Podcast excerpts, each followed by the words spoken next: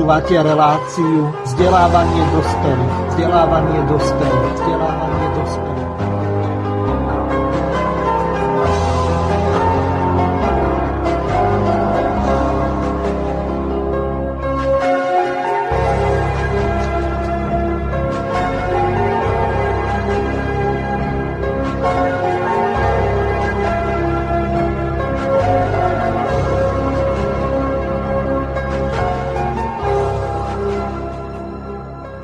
Vážení poslucháči Slobodného vysielača, vítam vás pri 187.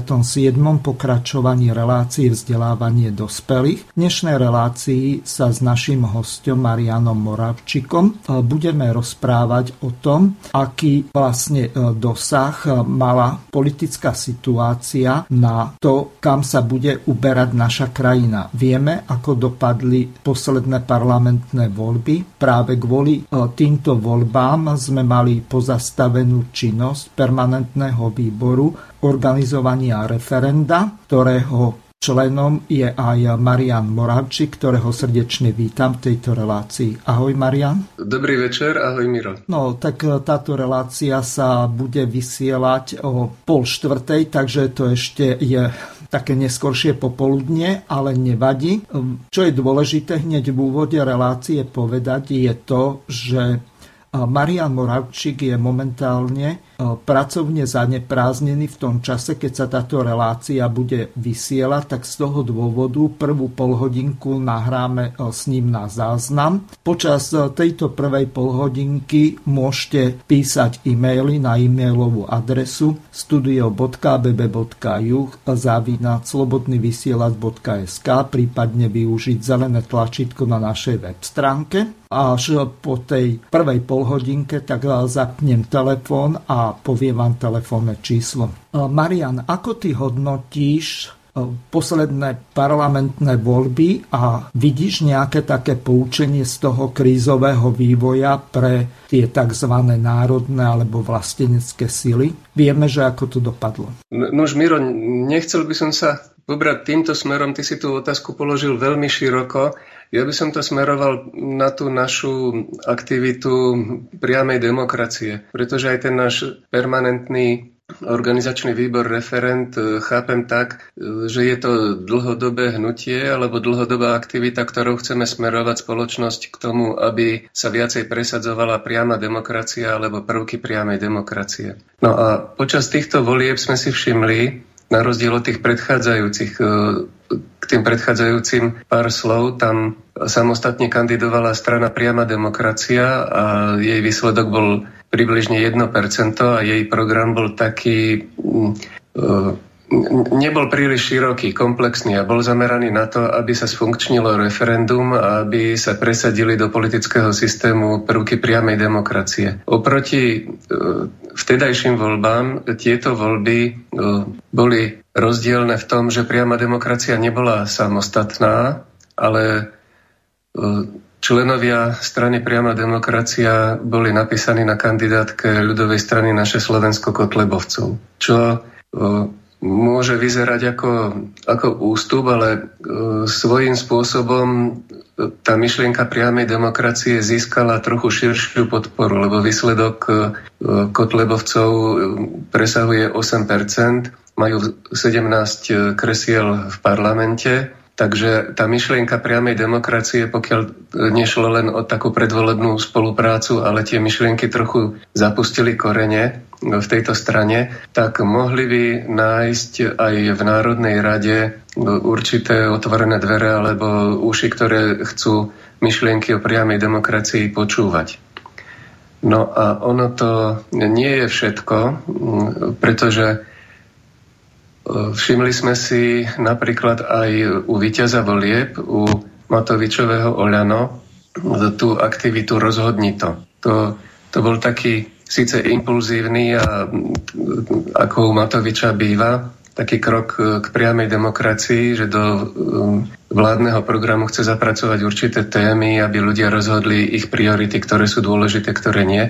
Ale bol to výrazne krok smerom k priamej demokracii, aby sa ľudia priamo podielali na tom, ako sa formuje program, program vlády a ako sa stanovujú priority. Takže očakávam, že aj u tejto 50 síce trochu nesúrodej poslancov za tú výťaznú stranu, ale je tam určité, sú tam určité otvorené dvere na to, aby myšlienky o priamej demokracii sa už nepovažovali za exotické a za také, že čo do nášho politického systému nepatria. No a napokon, keď si všímam aj momentálne licitovanie o zostavovaní vlády a ako sa tam strany navzájom k sebe chovajú, tak určité, no, mainstream tomu hovorí populizmus, ale takéto niečo sa prejavuje aj u kolárovcov a Počas vyjednávania som si všimol, že o referende a o tom, ako ho sfunkčniť, e, hovoril aj Kiska. Takže myslím si, že sa vytvára situácia, e, kde tie, tie také formy nátlaku a toho, toho takého referenda, toho 300 tisícového, kedy už Národná rada musí vyhlásiť referendum, by, by mohli byť úspešnejšie aj také menej nátlakové a kooperačnejšie spôsoby. Mm-hmm. Trochu ešte vysvetlím. Prvky priamej demokracie svojím spôsobom, keďže, e, keďže bolo cítiť, že tá spoločenská objednávka tu je, hovorilo sa o tom, bolo čoraz viacej takých iniciatív, e, povedzme aj e, hnutia za rodinu a e, podobných s vypisovaním petícií a podávaním žiadosti do Národnej rady alebo aj na úrad vlády, tak všimol som si, fungovalo to pravdepodobne posledné dva roky Ficovej vlády, kedy sa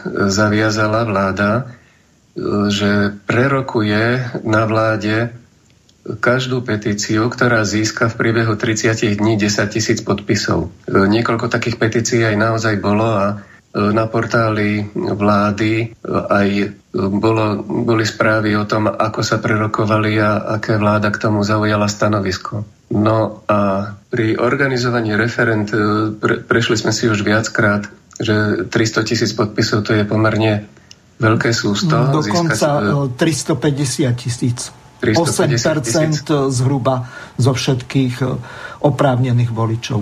Tak, takže domnievam sa, že problém, ktorý nie je natoľko uh, mo- mobilizujúci a naliehavý, aby v priebehu 30 dní sa nebolo, nebolo možné získať 10 tisíc podpisov, tak pravdepodobne nebude mať úspech ani v tom referende 350 tisícov. Moment, ja by som sa ťa chcel spýtať na jednu dôležitú vec.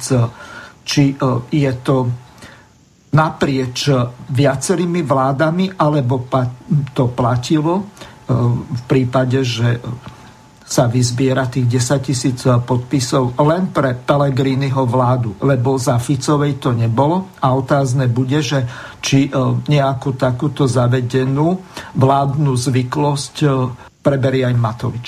No je to zatiaľ otázka. Matovič sa k tomuto ešte priamo nevyjadril, ale myslím si, že by bola dobrá alebo vhodná iniciatíva nášho výboru, keby sme mu to pripomenuli. Že by sme napísali takýto podnet na úrad vlády, že Pelegriniho vláda mala takúto zvyklosť, e, že ju aj dodržiavala a že by sme ho žiadali, teda nemyslím, že by sme to mali stavať do nejakého ultimáta, skôr tak, ako stavať sa...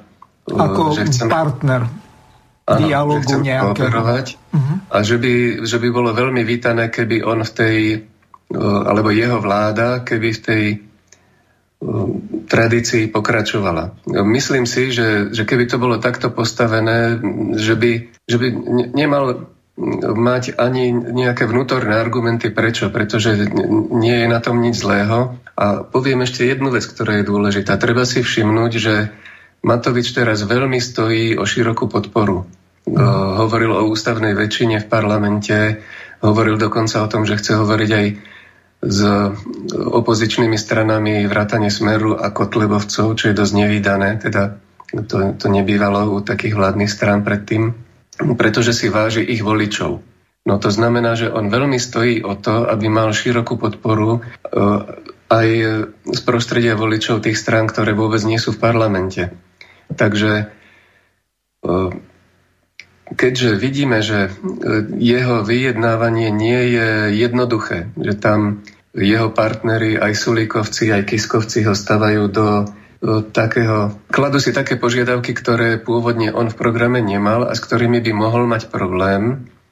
A predpokladám, že za 4 roky spoločného vládnutia sa môžu vyskytnúť situácie, keď budú jeden druhého trochu viacej tlačiť do rohu alebo k múru. Mm-hmm. No a v tom prípade by Matovič s tým jeho takým, no povedzme, populistickým zameraním mohol vycítiť, pretože on má pomerne dobrý politický talent a vie vycítiť atmosféru.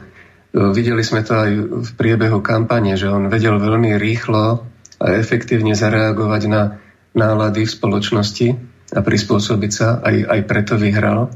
No a mohol by zistiť alebo vycítiť, že referendum alebo e, takáto občianská iniciatíva by mohla byť jeho spojencom, ktorý by mal silnejšiu váhu než dokonca to, tá ústavná väčšina v parlamente. Mhm. Pretože aj podľa nášho právneho systému referendum je silnejšie než e, nejaké uznesenie Národnej rady. Um, teraz mi ešte v tejto súvislosti napadla jedna vec. Uh, pokiaľ sa nerozhodneme uh, pre veľké referendum, to znamená vyzbierať minimálne tých 360 tisíc podpisov, ktoré sa odnesú pani prezidentke, respektíve do prezidentskej kancelárie, tak e, podľa rokovacieho poriadku Národnej rady Slovenskej republiky je tam možnosť vyzbierať 100 tisíc podpisov a tie e, zaniesť e, predsedovi Národnej rady a na základe toho rokovacieho poriadku on je povinný zvolať buď mimoriadnu schôdzu, alebo tento bod zaradiť do programu existujúcej najbližšej schôdzi, tak v tejto súvislosti mi napadla jedna vec, či my by sme nemali e, spísať tie naše predstavy, e, čo by sme na tom referende chceli reformovať a vyzbierať tých 100 tisíc podpisov, ak tá iniciatíva s tými desiatimi tisícami podpisov nám neprejde. Čo si o tom myslíš? No to je výborná pripomienka, pretože na to čítajú také tri e, stupne už, alebo tri kroky. E, prvý krok, e, zo zbieranie tejto 10 tisícovej petície, ktorá môže byť elektronická a odovzdanie na úrad vlády, aby sa tým zaoberala vláda. No, ak sa s tým vláda nebude zaoberať alebo zamietne, tak je potom možné pokračovať týmto druhým krokom, pretože keď aj to rozhodnutie vlády získa určitú publicitu, e, ľudí to môže viacej namotivovať, aby sa zúčastnili. Čiže tie jednotlivé kroky jednak nás môžu približovať k tomu riešeniu, ale jednak podľa reakcie toho partnera vo vláde alebo v Národnej rade môžu zase mobilizovať širší okruh ľudí, ktorí si povedia, že no tak keď sa takto k tomu stavajú, e, stavia tá naša verchuč, verchuška, tak e, musíme im dať silnejšie pocítiť. No a e, dávam ti úplne za pravdu, že bolo by dobre to organizovať takto viac stupňovo a pripravi, byť pripravený hneď na ten ďalší krok. Mm-hmm. No lebo v prípade referenda, respektíve tej petície, ktorá by buď išla s tými 100 tisíc podpismi plus aspoň nejakou 10 tisícovou rezervou, rezervou do parlamentu, tak e, to musí byť e, listine urobené. Lebo dosť pochybujem, že by e, niekto so zaručeným podpisom a tak ďalej toto riešil elektronicky. Na to momentálne asi ani Národná rada nie je pripravená, hoci legislatíva takúto možnosť pripúšťa. No už ja by som to organizoval aj, aj zdvojenie že tá elektronická petícia, tam sa ľahšie zbierajú podpisy, čiže bude, bude ich už viacej a treba sa, ono to môže motivovať aj na podpisovanie tých listinných hárkov. Keď mm. ľudia budú vedieť, že, že už existuje treba 400 tisíc podpisov tých elektronických, tak uh, už sa im to nebude zdať uh, také nepriechodné. Mm. A, a ak to bude ešte proste ďalej rásť, ten, ten počet podpisov. No a ešte by som sa vrátil, aby sme to nezahovorili k tomu, ty, uh, spomenul si, jedna z najdôležitejších vecí by, by, bola zreform, by mala byť teda zreformovanie uh, toho spôsobu, akým uh, sa vyhlasuje referendum a akým spôsobom sa potom jeho výsledky začlenujú do právneho systému. Pretože to potom, keď by sa táto vec zreformovala, tak veľmi čo aj organizovanie ďalších referent. A mohlo by sa treba stať, že by sa zľavilo aj z toho kritéria 350 tisíc podpisov. Že by sa podarilo presadiť aj toto.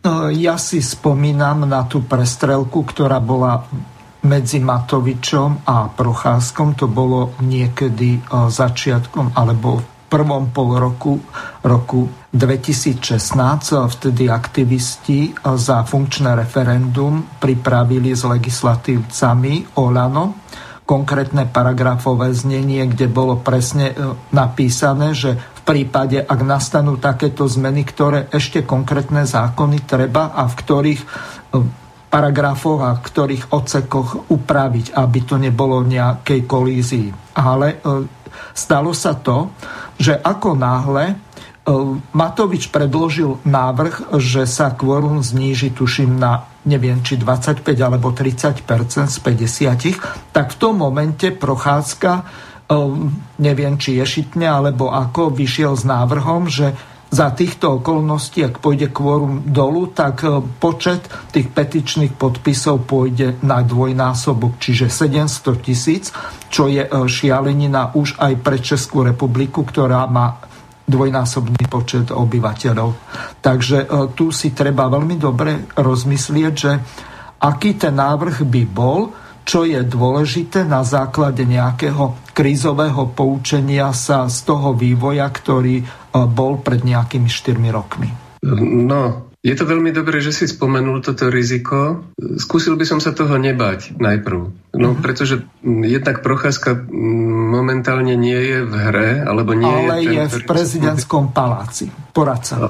Aha. Čiže nie je úplne mimo hry a máme tam dvoch kontroverzných ľudí, vrátane Mazáka. Áno, No, čo sa týka ľudí, ktorí majú skúsenosti s ústavným súdom alebo tam už pôsobili, tak tam je rizik viacero, to je pravda. Jednoduché to určite nebude. Súvisí s tým ale ešte jedna vec, a tiež to spomeniem kvôli tomu, pretože sa nám kráti čas a aby sme to nezahovorili.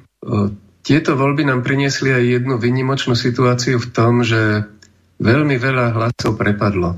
Hovorilo sa dokonca až o 30% hlasov, ktoré sú v tých stranách, ktoré sa nedostali do parlamentu. Nedosiahli to patričné kvórum a privlastnili si hlasy týchto voličov tie vyťazné strany. Mm. Tu sa stalo, že napríklad e, voliči progresívcov a spolu... Mali takmer 7%. Áno, a Bez ich voliči, keby teda vedeli, že ich strana sa nedostane do parlamentu, tak e, Určite by väčšina z nich e, nedala tie hlasy Matovičovmu Oľano, mhm. ale ten zisk e, bol potom v prospech Matoviča. No a viem si predstaviť, že mnoho takýchto voličov, teda vrátane mňa, strana, ktorú som ja volil, sa tiež nedostala do parlamentu napokon. No a že ich to trochu škrie, že ten hlas alebo časť toho, toho hlasu dostali iné strany. Takže je teraz situácia, kedy by sa mohol otvoriť aj problém, akým spôsobom by sa mal zreformovať volebný zákon, aby sa takéto situácie minimalizovali. Pri predchádzajúcich voľbách e, dá sa povedať, že to nebolo až také akutné, pretože tam išlo iba o niekoľko percent. Myslím, že to nebolo e, viac ako 6 percent tých hlasov, ktoré prepadli. Takže dalo by sa povedať, že tá váha nebola taká, že by um, za inej konštelácie sa veľmi zmenili volebné výsledky. Ale tu pri tých 30% to zloženie Národnej rady by mohlo byť úplne iné. Takže mala by sa otvoriť aj verejná diskusia, ako by bolo dobre zreformovať ten volebný systém a vyvinúť trochu taký ten partnerský tlak na strany, ktoré tam teraz sú, aby mali záujem ten volebný systém zreformovať a prípadne aj týmito petíciami, e, tam nepredpokladám, že by to prerastlo až do referenda, ale, ale tými petíciami by sme mohli sa snažiť aj ten proces ovplyvniť. Len teraz jedna veľmi dôležitá vec. Platí nejaká taká zásada, že kapresy rybník nevypustí ani si neznížia hladinu vody, aby si odreli brúška a znížili svoj nadštandard toto, čo sa stalo ohľadom toho, že tých 30 eh, hlasov prešlo na stranu výťazov, či Čiže podľa tej zásady víťaz berie všetko, čiže tí, ktorí vyhrali voľby a sú v parlamente, tak oni na tomto profitovali. Prečo oni by mali konať proti vlastným záujmom, keď e, to je v ich prospech? Uvažoval si na tým? Áno, no, už preto, pretože tí ľudia, ktorí e, nie sú s tou situáciou spokojní, sú potenciálne ich voliči. No, Momentálne je situácia taká, kedy uh, Matovič a jeho Olano nielenže zvyťazili vo voľbách, ale predpokladám, že sa neorganizoval, lebo tá jeho strana nie je strana jedných volieb, veď on už tam bol počas niekoľkých volieb, myslím, že od roku 2010 sa tam nachádza a určite nechce po tomto cykle volebnom skončiť. Takže Predpokladám, že ten jeho populizmus má hĺbšie korene a určite, keď vycíti, že existuje určitá spoločenská objednávka politická, tak že sa bude snažiť na ňu reagovať, pokiaľ to bude pre neho priateľné. Na druhú stranu treba si všimnúť, že tá jeho strana má dosť neštandardnú štruktúru a nie je tam niečo ako, ako taká deep stranická štruktúra, ktorá Ehm, by mala záujem sa tam usadiť a, a niekde v tichosti zotrvať. Ono sú to ľudia, ktorí, aj Matovič to tak stavia, že to sú ľudia, ktorí, keď sa dostanú do Národnej rady, tak musia niečo robiť.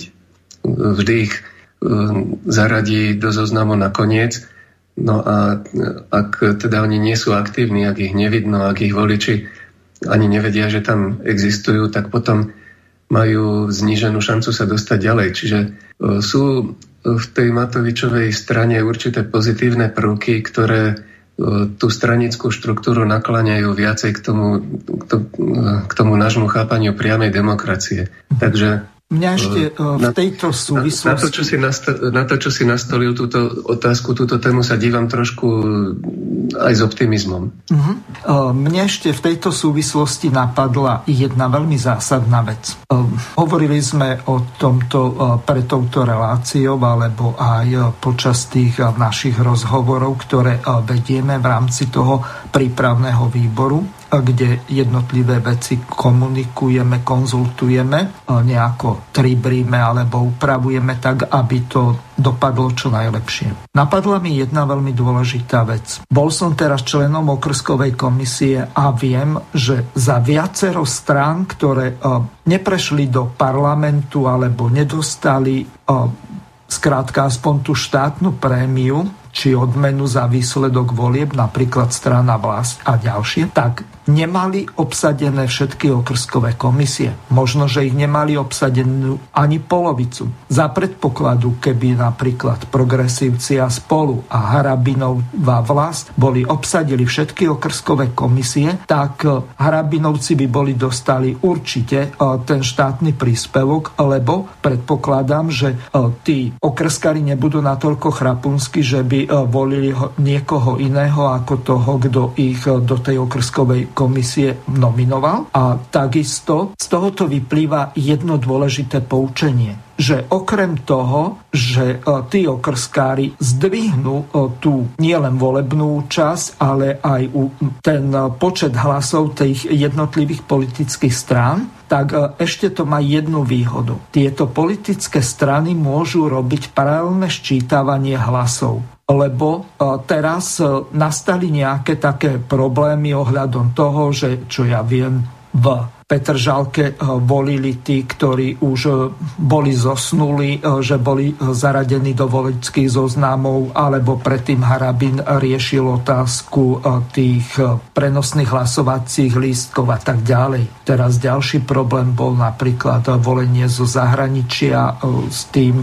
boli obrovské problémy. Čiže ak sa vrátim k tomu, čo je veľmi dôležité, tak to spočíva v tom, že aj náš permanentný prípravný výbor by mal obsadiť tých 6000 okrskových komisí z dvoch dôvodov. Aby sme zabezpečili e, paralelné sčítanie účasti voličov či tých hlasujúcich e, v referende a takisto aj to, že koľko sa vyjadrilo v prípade toho referenda kladne. Lebo toto sú dve veľmi dôležité veci, ktoré rozhodnú o výsledku toho referenda. Čo si o tom myslíš? No ja s tebou súhlasím, Miro. A pri tých menších stranách, povedzme aj pri tej vlasti, môže byť dosť problém obsadiť tých 6 tisíc okrskov, ale keby sa e, podobne ako volebne pri, voľbách spolupracovali tie väčšie strany ako progresívci, KDH, Kiskovci, tak keby sa dohodli na spoločnom postupe tieto menšie strany, tak e, mohli e, treba 6-7 strán krížovo zabezpečiť ano. to spočítavanie paralelné tých hlasov. Áno, áno. Každá z nich, keby získala 500 svojich zástupcov do okrskových komisí, ale pritom týchto 500 ľudí by zároveň dohliadalo aj na tých zvyšných 6 strán. Mm-hmm. No a keď by, lebo ono je to možné, to, tam je možné v okrskovej komisii, keď prídeš s mobilom, že si tú zápisnicu napokon odfotíš Áno. a môžeš tú informáciu poslať ďalej do centrály, takže dalo by sa aj to paralelné sčítavanie zorganizovať. A je tu ešte jedna vec, ktorá ma trochu zaráža. Všimol som si, keď sa organizovalo to, e, tie voľby zo zahraničia. Tam dokonca boli e, súkromné softverové spoločnosti, teda viem minimálne o jednej, ktoré naprogramovali aplikáciu, ktor, e, ktorá mala pomôcť týmto ľuďom, aby sa uchádzali o tú voľbu zo zahraničia a dokonca tá aplikácia spolupracovala s štátnou správou. Štátna správa preberala osobné údaje z tejto aplikácie a reagovali na to, ako keby to dostali poštou. No a je mi záhadné, e, išlo tam o desiatky tisíc ľudí, myslím, že 50 tisíc alebo 60 tisíc je horný odhad, mm. ale pri voľbách ide o stonásobne vyššie publikum, alebo stonásobne početnejšiu populáciu, ktorá má záujem na tom, aby férové bolo sčítanie hlasov. A nenašla sa žiadna softverová spoločnosť, ktorá by uľahčila týmto zástupcom v okrskových komisiách, aby si mohli zorganizovať e, to, to v takom reálnom čase aj toto paralelné sčítanie. Miro, budem sa musieť ospravedlniť. Už mi nejak vypršal čas. Dobre, rozlúč sa s poslucháčmi a hm, potom budeme pokračovať s ďalšími hostiami. Ďakujem vám za pozornosť, ďakujem ti, Miro, za pozvanie do tejto relácie a dúfam, že je to začiatok ďalšieho pokračovania alebo ďalšieho kola. Marian, bolo mi cťou a my budeme pokračovať s ďalšími hostiami. Maj sa krásne a prajem ti pekný deň. Ahoj. Ďakujem, pekný deň aj tebe, aj poslucháčom. Vážení poslucháči, ospravedlňujem sa vám za úvodný výpadok, pretože s ďalším našim hostom Milošom Zverinom sme riešili Skype, čo sa nám ani nepodarilo urobiť, ale pôjdeme v náhradnom režime. Miloš, počujeme sa?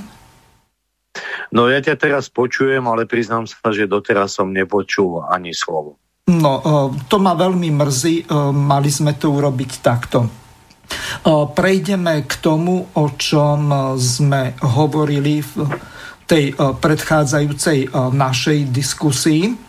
Veľmi dobre by bolo našim poslucháčom vysvetliť niektoré také základné veci ohľadom tej organizácie toho referenda. Ja som napísal teraz, dúfam, že ho odpublikujú článok eh, trojstranový pre časopis Zemavek. Eh, ten som ti poslal, tak eh, by sme sa eventuálne mohli aj tomu venovať, lebo toto je dosť dôležitá vec. Takže pre našich poslucháčov asi toľko, že ten článok bude odpublikovaný až pravdepodobne v aprílovom čísle z toho dôvodu, že 8. každý mesiac býva uzavierka na nasledujúci mesiac. Takže Prejdeme k tým podstatným veciam.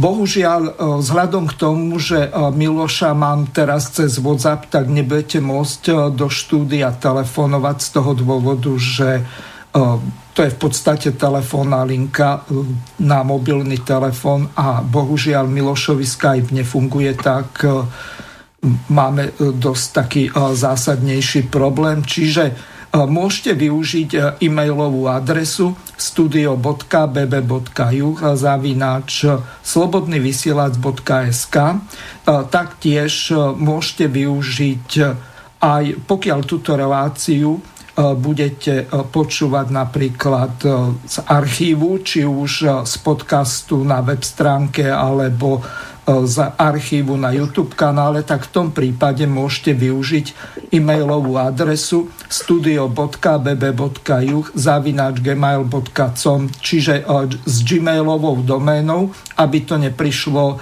do aktuálnej relácie mojich kolegov. E, takže ešte raz sa ospravedňujem za technické problémy, za ten úvodný výpadok asi na dve minúty a my e, teraz prejdeme s Milošom k tým podstatným veciam. Tak ako som v tej prechádzajúcej časti hovoril s našim hostom, ktorým bol Marian Moravčík alebo doktor Marian Moravčík, tak sme po nejakom tom čase Vieme veľmi dobre, že um, sme teraz ako národné síly prehrali voľby. Bohužiaľ situácia je taká, aká je a toto sa dalo v podstate očakávať. Miloš, ako ty hodnotíš tieto voľby z pohľadu národných síl. Ty si v týchto voľbách nekandidoval, kandidoval si vo voľbách do Európskeho parlamentu. Ako sa na tento, ak to môžem nazvať, debakel dívaš ty? A čo za týchto okolností, okrem toho referenda, ak nebudú našťastie nejaké predčasné voľby, sa vôbec dá robiť? No ja v podstate, uh, tak ako si povedal, bol to debakel uh, pro národných alebo pro slovenských síl. No a v podstate my sme vyzývali celý ten čas pred voľbami, aby si našli cestu k sebe tieto pronárodné sily a aby jednoducho našli nejakú vhodnú formu uh, tej spoločnej kandidátky do volieb, ale pokiaľ teda ja som si všimol, tak to uposlúchala jedine ľudová strana naše Slovensko, ktorá mala na kandidátke viacej politických strán. O iných stranách teda vedomosť nemám. Ak ty máš, tak má oprav. A bol to teda aspoň nejaký taký pokus uh, spájať národné sily. No a samozrejme ostatné strany to neposlúchli, takisto ďalšia výzva bola, aby na seba prestali útočiť a aby jednoducho aspoň pred tými voľbami nevyhľadávali spory, ale hľadali tie veci, čo uh, nás všetkých spájajú. Bohužiaľ ani to sa nenaplnilo. Videli sme, že pronárodné síly útočili na seba. No a toto je len výsledok uh, takejto politiky. A ja si myslím, že nastal najvyšší čas, ako aj ty píšeš v tom svojom článku, aby sa politickým stranám odobrala aspoň šťastí moc a to tým spôsobom, že sa vytvorí dvojkomorový parlament a budú, sa, budú tam teda zástupcovia politických strán a budú tam zástupcovia regionov. Čiže to, je, to potvrdzuje len tie slova, čo my už hovoríme dlhodobo, že jednoducho mu sa musíme vrátiť uh, tej svojej tradícii a obyčaji, že vlastne musia, musia tí zástupcovia ľudu byť z regionov a musia byť zodpovední tam tomu regiónu, z ktorého, ktorý teda zastupujú v parlamente alebo Slovenskej národnej rade. Takže no, toľko asi k voľbám. No e, takto. E, keď e, sa pozrieme na ten volebný systém, ty, ak si dobre pamätám, tak si mal prednášku v Istropolise, keď to bolo asi niekedy na Jána 2018, čiže už sú pomaly dva roky od vtedy.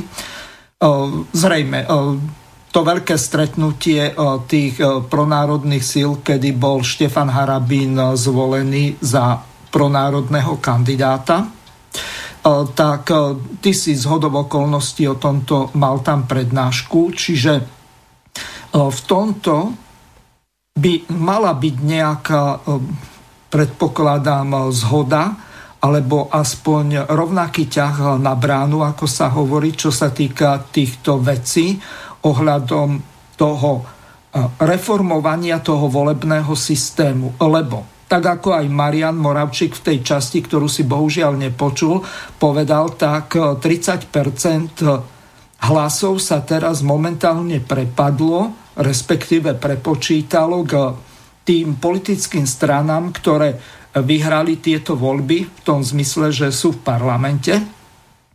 Čiže 30% ľudí, ktorí volili, čo ja viem, pána Harabina alebo Bugára, Danka a ďalších, samozrejme progresívcov a spolu, tak tieto všetky hlasy dohromady tvorili 30% Toto je veľmi nespravodlivý systém, lebo tak ako v tej predchádzajúcej časti povedal Marian Moravčík, čo boli voľby v roku 2016, tak tam sa prepadlo nejakých 5, možno 6% hlasov, čo nie je až tak e, veľký prepad, ako teraz, keď ich bolo 30% možno aj o niečo viac.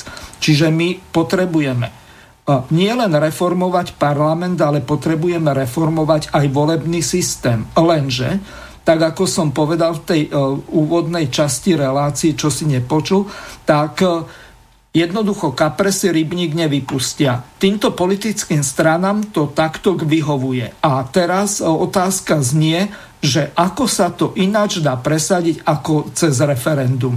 Ty vidíš nejakú inú možnosť? No my musíme využiť len tú možnosť, ktorú nám upravuje náš právny systém a to je referendum.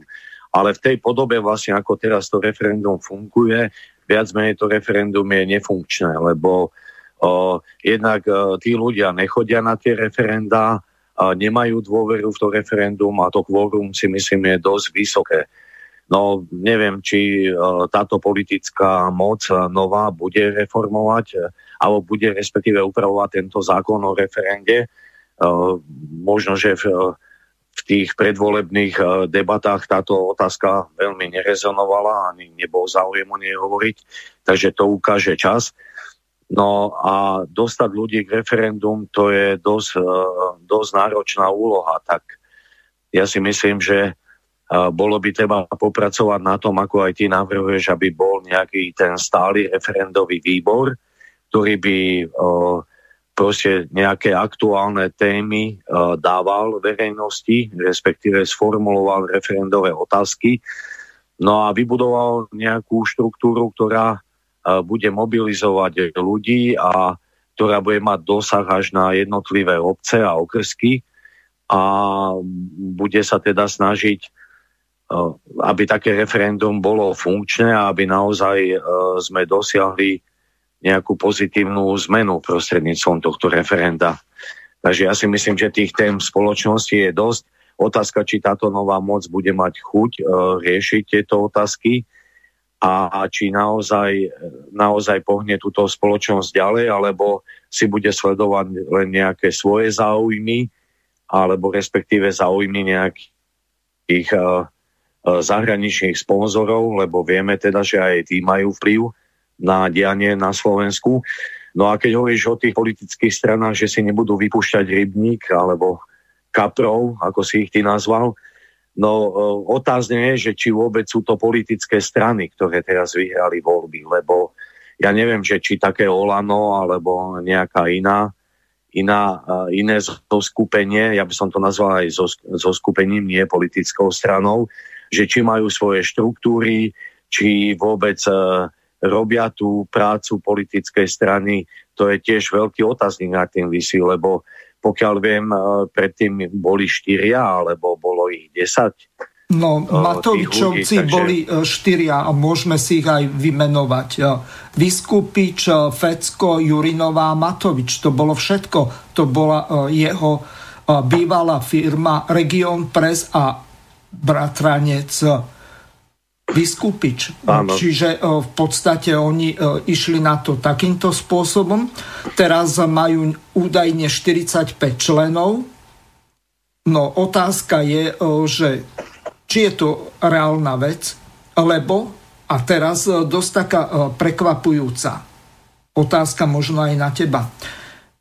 Čiže on, to znamená Igor Matovič, pokiaľ by bol ten volebný zákon dodržaný, tak on z tých 45 členov mohol postaviť polovicu. On obsadil úplne celú kandidátku, dal tam aj z ďalší, tuším, že štyroch politických strán, ďalších ľudí. Čiže on takýmto prešpekulovaným spôsobom obišiel volebný systém, tak má tam všelijakých kovmakov, ako je Grendel alebo potom oni Budaj a samozrejme Lipšic a ďalší, ktorí to prešpekulovali, že ako by to bolo ešte priechodné. Len teraz ide o to, že tí, ktorí dodržiavali pravidla, ako napríklad tá koalícia Progresívne Slovensko spolu, tak tí kvôli tomu, že dodržali systém, ktorý je stanovený, že keď ide viac politických stran, tak idú ako koalícia. Títo išli na jednej kandidátke, myslím aj Kotlebovci, aj Matovičovci, hoci mali pribrané ďalšie štyri politické strany. Čiže takýmto spôsobom sa hľadajú nejaké tie diery v tých zákonoch, alebo neviem ako to nazvať, či obchádzanie zákona, alebo ako. A tento volebný systém je potrebné reformovať. A zrejme ja nemám ani najmenšiu pochybnosť, že keď progresívne Slovensko napadne teraz e, tento volebný výsledok alebo priebeh volieb na ústavnom súde, že nejaká zmena nastane. Pretože tam im nejakých tisíc hlasov chýbalo a z hodov okolností včera som pozeral Biháriovu, ktorá kandiduje na predsedničku progresívneho Slovenska, tak e, tá sa vyjadrila, že e, zrejme podajú ten podnet a uvidí sa, že ako to dopadne. Lenže dnes už je e, zrejme podľa toho, ako vyzerajú tie koaličné rozhovory, že asi tento toto zoskupenie tých e, politických strán, ktoré chcú vytvoriť e, tú novú vládu, tak asi pravdepodobne dlho nevydrží. A teraz otázka na teba. Vieme, e, že prehrali sa asi štvoro alebo petoro volieb dohromady za poslední 4 roky. Lebo komunálnymi voľbami počnúc až po tieto ktoré boli do Národnej rady. Čiže e, my sme e, takýto výsledok predpokladali. Ja viem, že sa urobilo všeličo možné a nakoniec k niečomu konkrétnemu sa nedospelo, veď aj v Devíne či na Devíne bolo to stretnutie. No ale za týchto okolností čo vlastne sa dá robiť, ak by tie predčasné voľby boli. To dopadne znovu tak, lebo títo vodcovia tých politických strán, tak oni neustúpia. Ani Harabin neustúpi, ani Švec neustúpi, ani Kotleba neustúpi, že by e, to dali nejako dohromady. Už vonkoncom nie Danko a ďalší. Tak čo vlastne za daných okolností podľa teba sa dá robiť? To nám tu budú do nekonečna liberáli alebo neokonzervatívci vládnuť. No z toho, čo si povedal, vlastne vyplýva, že tie voľby neboli ani férové, ani čestné. Lebo uh, ja si myslím, že jednak veľa tých subjektov tam nesplňa tie kritéria politickej strany a teda do parlamentu by mali kandidovať politické strany, ktoré majú teda svoje štruktúry a aj teda vedú nejakú tú prácu politickej strany. To znamená, že majú, majú nejaké okresné uh, štruktúry, krajské štruktúry, potom štruktúry v mestách, na dedinách po Slovensku. To si myslím, že veľa z týchto subjektov nesplňa, takže už to, to nie je čestné a nie je to v súlade so zákonom. A to ešte ne, nehovorím o tom, akým spôsobom bola vedená tá predvolebná kampaň. A vieme, že vlastne e, tie liberálne alebo tie strany, čo sú teraz pri moci, išli uh, na tej vlne uh, teda Kuciakovej vraždy. Uh, to je jedna vec. Druhá vec je, tu um, sa proste tu, vstúpili, tu sa vstúpilo do toho určite aj tým filmom, ktorý tu bol uh, odvysielaný pred voľbami. No a tretia vec je, akým masívnym spôsobom im pomáhajú mimovládky, ktoré sú financované zo zahraničia a takisto akým spôsobom im pomáhajú médiá, ktoré sú financované proste týmito oligarchami, ktorí tu pôsobia a takisto zo zahraničia. Takže hovoriť o týchto voľbách, že boli čestné, tak to by som si nedovolil povedať. Mm-hmm. No a aké je východisko z toho? No jednoducho my sa musíme vrátiť k tým svojim koreňom a, a jednoducho spravovať tú našu slovenskú spoločnosť tak, ako ju spravovali naši predkovia a jednoducho tu musia byť nejaké kritéria na tých ľudí, ktorí sú volení do parlamentu. A nie je to len teda ten územný princíp, že mali by zastupovať tie regióny, ale mali by byť e, teda splňať aj také kritériá, čo ja viem, čo sa týka morálky, čo sa týka zamestnania, mali by mať teda svoje rodiny, mali by mať deti, a mali by pochádzať teda z tej zeme, ktorú zastupujú, mali by mať nejakú úctu vo svojom okolí, mali by dosiahnuť určitý vek.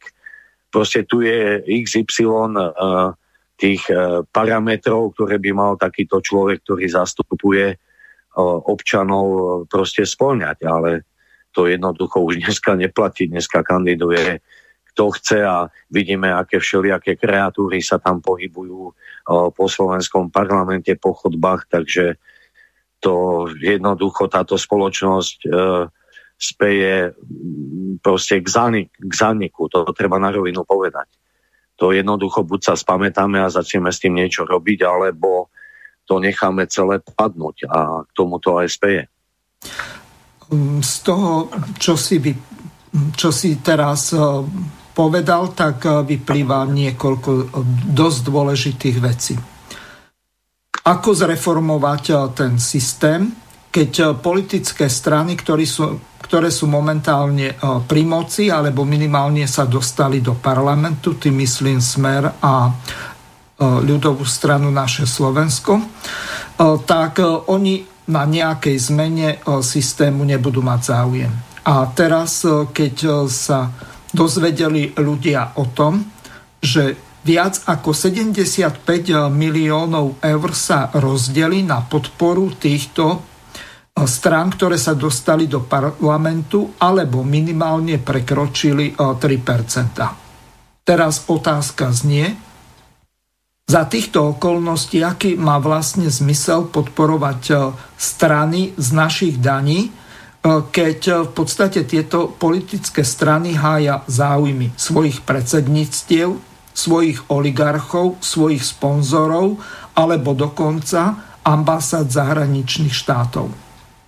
Nakoniec videli sme napríklad, čo zverejnil Lubo Blaha, že už sa pred americkou ambasádou striedajú auta, kde už vyjednávajú a z okolností bol, bol podľa všetkého, čo som čítal, aj pán Šoltes, ktorý napísal scenár pre ten film Svinia. Ten si zrejme myslel. Áno, áno, ten film som myslel. Mm-hmm. A, takto, že čo sa, čo sa týka toho, čo si povedal, z môjho pohľadu, a, tie kritéria politickej strany tam splňa len strana Smer a ľudová strana naše Slovensko. Tie štyri, tie štyri subjekty, ktoré teraz vlastne preberajú moc v štáte, z môjho pohľadu to politické strany nie sú. To sú len nejaké marketingové subjekty, ktorí si, ktoré si vedia urobiť e, proste kampaň, majú v tom skúsenosti s prácou s médiami, s prácou e, s ľuďmi, majú okolo seba poradcov, oni vedia, akým spôsobom majú vystupovať na verejnosti, aké témy majú odkomunikovať s ľuďmi, jednoducho, aby potom získali ich hlasy. Takže z môjho pohľadu táto, tento štvorlistok, ktorý teraz uchopí moc v Slovenskej republike, to politické strany nie sú. Politické strany sú teda len tie dve, čo som povedal a tie, čo sa potom už do parlamentu nedostali. Takže len na margo toho a zreformovať mm, tento systém, no to podľa mňa nebude mať záujem na tom nikto. Proste jednoducho tu si ľudia už na to zvykli. Ako vidíme, ľuďom to vôbec nevadí, že takéto subjekty uchopili moc v štáte, dokonca ich masívne volili, odovzdávali im hlasy, aj keď teda, ako som už povedal, že to vôbec politické strany nie sú. Takže čo na to povedať? Jednoducho túžiba to buď to nechať celé padnúť, alebo teda nejakou čo prácou sa snažiť že ešte medzi tými ľuďmi robiť nejakú osvetu proste propagovať e, ten zdravý rozum, tie zdravé myšlienky, aby sa tento národ nejakým spôsobom ešte zachoval, aby tu ľudia teda mohli žiť, vychovávať ešte svoje deti, ale tú agendu, čo aj oni prezentovali, e, ten štvorlistok, čo sa teraz snaží uchopiť moc, to jednoducho k dobrému ničomu nepovedie. To je môj názor a za tým si stojím a jednoducho buď sa teda tí ľudia spamätajú a e, urobia teda nejaký referendum v tých dôležitých otázkach a budú tlačiť e, na súčasnú vládu, ktorá sa teda ešte len formuje, alebo to teda pôjde celé niekam, kam nechceme, aby to vyšlo. No, bohužiaľ teraz vystáva dosť zásadný problém. Ak ministrom financie bude Richard Sulík, tak sa veľmi bude tlačiť na to, aby sa každého, každý rok o pol percenta znížil štátny deficit, čiže oni to budú postupne znižovať bez ohľadu na to, že ako bude fungovať hospodárstvo. Čiže Sulikov zámer je ten, aby bol vyrovnaný rozpočet, alebo v lepšom prípade prebytkový. No a za týchto okolností to bude znamenať čo?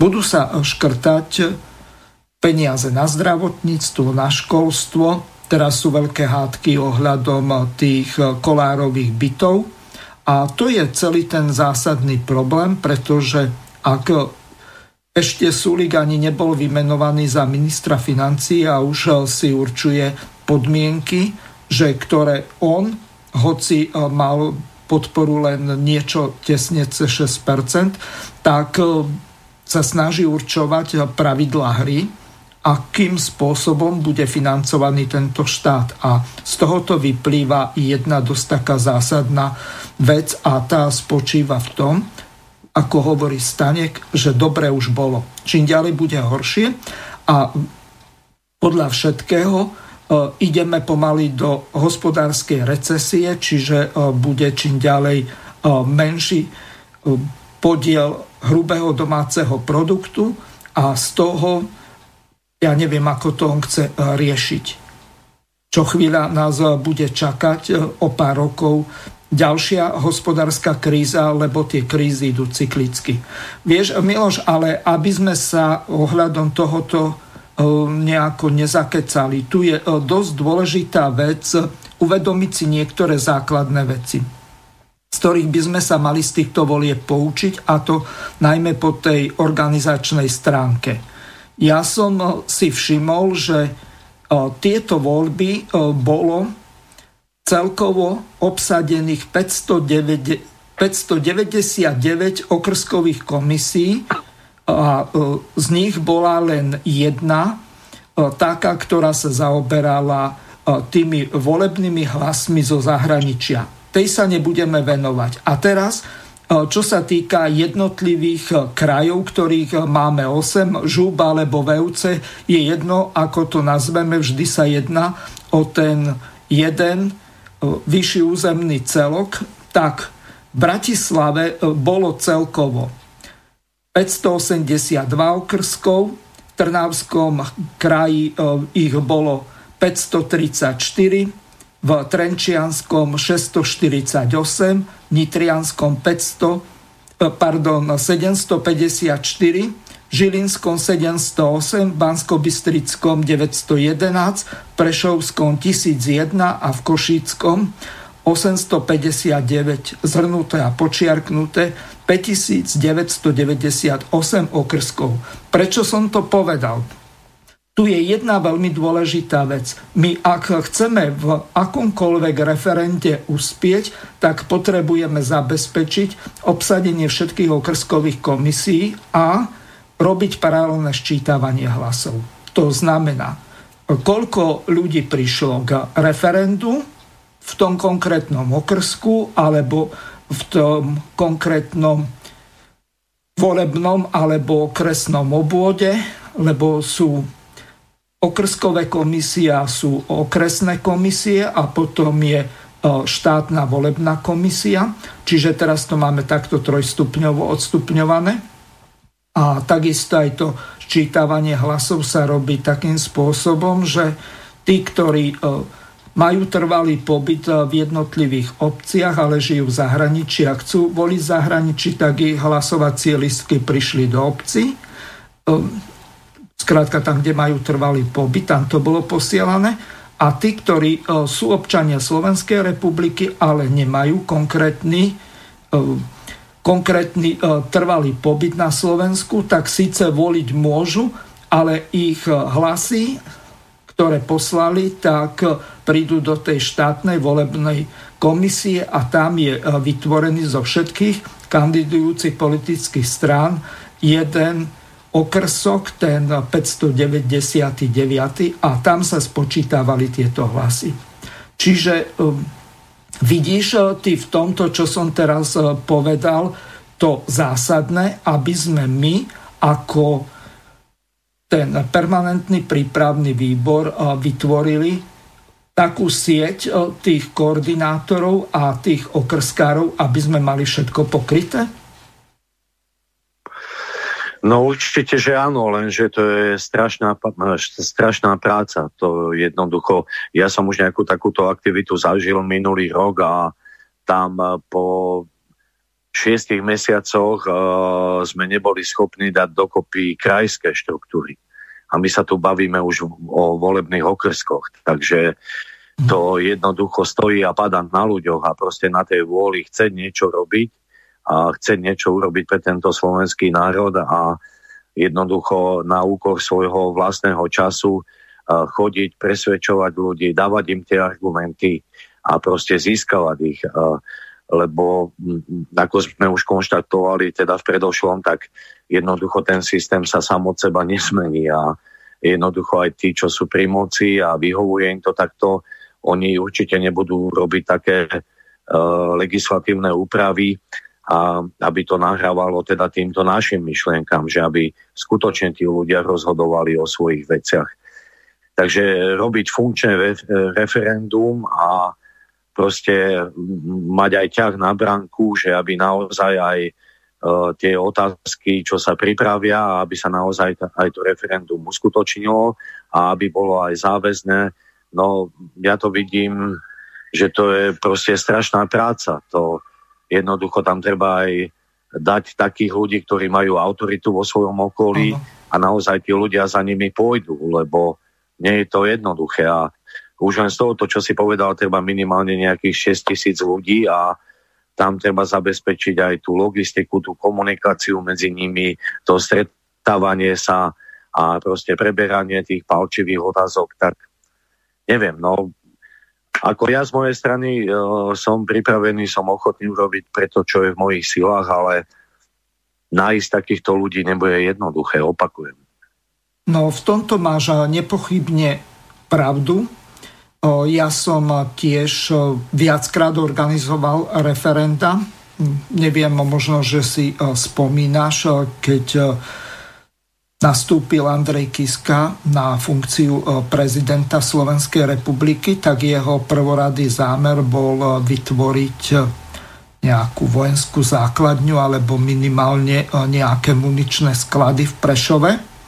A proti tomuto, podobne ako v Čechách, proti tomu radaru v Brdoch, tak sa zniesla dosť veľká nevôľa ľudí, organizovali sa petície, organizovali sa demonstrácie, nakoniec sa to podarilo aj v Čechách, aj na Slovensku zastaviť. Horšie bolo to s tým centrom, ktoré zriadilo NATO vo Vajnoroch v Bratislave. To Bratislavčania nemali záujem eh, bojovať proti tomu, lebo Bratislava je taká, aká je. Eh, tým nechcem eh, brať dôstojnosť a vážnosť tým ľuďom, ktorí sú pronárodne a vlastenecky orientovaní. Lenže za týchto okolností, ak povedzme na tú demonstráciu, ktorú organizovali napríklad Marček, potom pán Čarnogórsky a ďalší, príde 50 ľudí, tak tým ľuďom v podstate z tej Bratislavy ani na bezpečnosti tohoto štátu až tak veľmi nezáleží. A za týchto okolností, čo vlastne sa dá robiť, keď Bratislava, ktorá má pol milióna ľudí, tak tam príde 50 ľudí na nejakú takúto manifestáciu alebo meeting alebo demonstráciu. Čiže tu asi najväčší problém bude Bratislava. Ty to ako vidíš? No takto, tu no ja to vidím tak, že tu je najväčší problém to, že my jednoducho nedisponujeme takými možnosťami, ako, by, ako má vlastne tá protistrana, ktorá sa snaží o tieto základne, o o proste prílev e, migrantov na Slovensko a jednoducho oni majú finančné zdroje, oni majú v rukách médiá, oni majú podporu e, zo zahraničia jednoducho to vidíme aj keď e, sa robili tie protesty za slušné Slovensko, tak jednoducho študenti dostávali v školách voľno, ľudia boli uvoľnení aj zo zamestnania, E, dokonca prenikli aj také informácie, že boli za to aj nejaké finančné odmeny. A mali na svojej strane média, jednoducho to bolo promované, tieto akcie dlho, dlho dopredu, či to boli už televízia, rádio e, alebo tlačové médiá. Čiže oni, oni tam tých ľudí vedeli dostať. E, kdežto my nemáme k dispozícii takmer nič. Jednoducho sú tu, je tu slobodný vysielač, je tu ešte nejaké jedno, dve alternatívne rádia a potom, potom je tu, sú tu sociálne siete, ale No a dva časopisy, nie, nie, hlavné správy a Zemavek. A to je asi tak všetko. No, no a to je, to je asi tak všetko. A to je tiež určitý obmedzený dosah. Takže jednoducho tu, tu my bojujeme ja neviem, s mečmi proti, uh, proti tankom, keď to mám obrazne povedať. Takže to jednoducho tak aj vypadá, ale uh, ja si myslím, že netreba sa aj napriek tomu vzdávať a naozaj vyvíjať tieto aktivity a myslím si, že nastane raz čas, keď to bude mať svoj efekt a tí ľudia postupne zistia, že jednoducho tá druhá strana ich ťaha za nos a oni sledujú len svoje záujmy a proste týchto záujmy zahraničných donorov, ktorým sa tu zatiaľ úspešne darí a jednoducho oni majú z toho profit a preto to aj robia a preto títo domáci prisluhovači si myslia, že uh, neviem čo, akú kariéru dosiahnu, ale oni sú len proste nejaký spotrebný materiál v rukách tých zahraničných donorov a oni, keď ich nebudú potrebovať, tak veľmi ľahko sa ich zbavia. Takže treba ľuďom otvárať oči a budovať uh, tie štruktúry, aj čo sa týka toho referenda a robiť na tom, dať dokopy ten výbor, tú hlavnú radu a pustiť sa do toho, vyhrnúť si rukavy. Čiže to je také moje odporúčanie. To si povedal veľmi dobre a vzhľadom k tomu, že táto relácia by mala mať hlavne ten vzdelávací charakter, tak ja pripomeniem, že ako vlastne organizačne bude riadený ten permanentný prípravný výbor referent. Čiže e, vieme, že máme 8 krajov alebo VUC, tak e, každý tento jeden VUC bude e, zastupovať v tom permanentnom prípravnom výbore jeden človek. To znamená, budeme musieť si veľmi dať pozor na to, aby tí ľudia, ktorí sa dostanú do tohoto permanentného prípravného výboru, tak boli prirodzené autority. Miloš, vieš popísať, čo to znamená prirodzená autorita, alebo aký by to mal byť človek, čo sa týka jeho morálno-vôľových a charakterových vlastností? No ja som to už vlastne načrtol pri tom, že akých zástupcov by sme si mali voliť do Národnej rady Slovenskej republiky, že jednoducho to by mali byť ľudia, ktorí požívajú úctu vo svojom okolí, mali to byť ľudia, ktorí teda majú svoje rodiny, čiže vedia sa postarať o rodinu, čiže o deti, o starých rodičov. A samozrejme sú zamestnaní, živia sa a, prácou svojich rúk, alebo teda, po, pokiaľ sú to nejakí intelektuáli, tak robia samozrejme hlavou, ale to som iba chcel povedať, že nie sú to nejakí priživníci a paraziti, ale sú to ľudia, ktorí tvoria hodnoty a vedia teda uživiť aj uh, svoju rodinu a tým myslím nielen deti, ale teda aj starých rodičov, aj teda tú širšiu rodinu a majú určitý vek, aby mali už e, teda nejaký rozhľad, mali by byť vyzretí a mali by mať teda aj niečo odžité, aby tie skúsenosti mali. No a takíto ľudia by mali tvoriť e, to jadro e, toho výboru jednoducho a potom samozrejme mali by mať aj organizačné schopnosti, aby vedeli v tých okresoch vytvárať štruktúry, a samozrejme nájsť tam teda takých ľudí, ktorí e, vedia ďalej podchytiť až na úroveň obce. Mm-hmm. Tie, teda budovať tie štruktúry. Čiže ešte raz, no, keď to mám e, zhrnuté, mali, mali by požívať úctu vo svojom okolí a mali by už ukázať, čo dokázali vo svojom živote. A mm. samozrejme, tie, tie hodnoty pronárodné a proslovenské a, a česť a svedomie by mali dokazovať dlhodobo, nie že sa vynoria teraz a proste odnikiaľ, ale jednoducho a ľudia by ich mali takto poznať, že áno, toto sú ľudia, ktorí si stoja za tým, čo povedia a niečo už na tomto poli urobili. Oh. Čiže takýto by to mali byť ľudia. Uh-huh.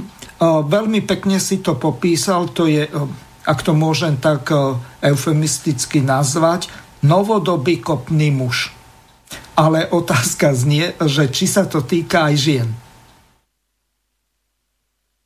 A v našej spoločnosti samozrejme mali muži svoju úlohu, mali ženy svoju úlohu, mali starci svoju úlohu, mali deti svoju úlohu. Takže e, ja nechcem tu robiť teraz prednášku, ako vypadala naša e, spoločnosť pred príchodom kresťanstva, Jednoducho tej literatúry je už dosť na trhu. A sú aj rôzne stretnutia, sú rôzne diskusie sa vedú týmto smerom. Čiže dôležitá každého úloha v spoločnosti je, či je to žena alebo muž. A tie úlohy sú rovnocenné. A jednoducho buď my sa vrátime k tomu, že budeme sa tohto modelu držať a budeme sa správať podľa toho modelu, ako žili naši predkovia. Oni sa proste o všetkom radili, robili tie rozhodovania kolektívne a robili také rozhodnutia, aby boli na prospech všetkým a jednoducho ten kolektívny prvok sa postupne vytráca zo všetkých sfér a to je veľká chyba. Jednoducho my sme vola, kedy si chodili pomáhať stavať domy, my sme upratovali obce v sobotu a nebolo to tak, že nás tam niekto násilím tlačil, ale jednoducho sme to chceli robiť a robili sme to a jednoducho tieto veci sa vytracajú v spoločnosti, každý sa teda robí e, sám pre seba, a ľudia si stavajú domy, ohradzujú si ich veľkými plotmi a si myslia, že takto nejak prežijú a vydržia, ale to sú na veľkom omyle. Takže ja si myslím, že ten kolektívny duch je Slovanom blízky a mal by sa vrátiť v každej oblasti, či je to už spoločné hospodárenie. My sme mali aj takú konferenciu spoločného hospodárenia Slovanov. Treba oprašiť tú myšlenku družstevníctva, uh, tak ako ju teda uviedol do života v 19. storočí Samuel Jurkovič. Jednoducho ľudia by sa mali znovu spájať, znovu si pomáhať a určite e, skôr prežujú, keď budú robiť spoločne, ako keď každý teda bude robiť len sám pre seba a starať sa len sám o seba. Keď sa vrátim k tej organizačnej štruktúre, tak ako som povedal, máme 8 krajov, budeme mať 8 tých e, stálych e, členov toho prípravného výboru. Tak ako si povedal, mali by to byť e, prirodzené autority, samozrejme na požadovanej intelektuálnej a morálnej úrovni.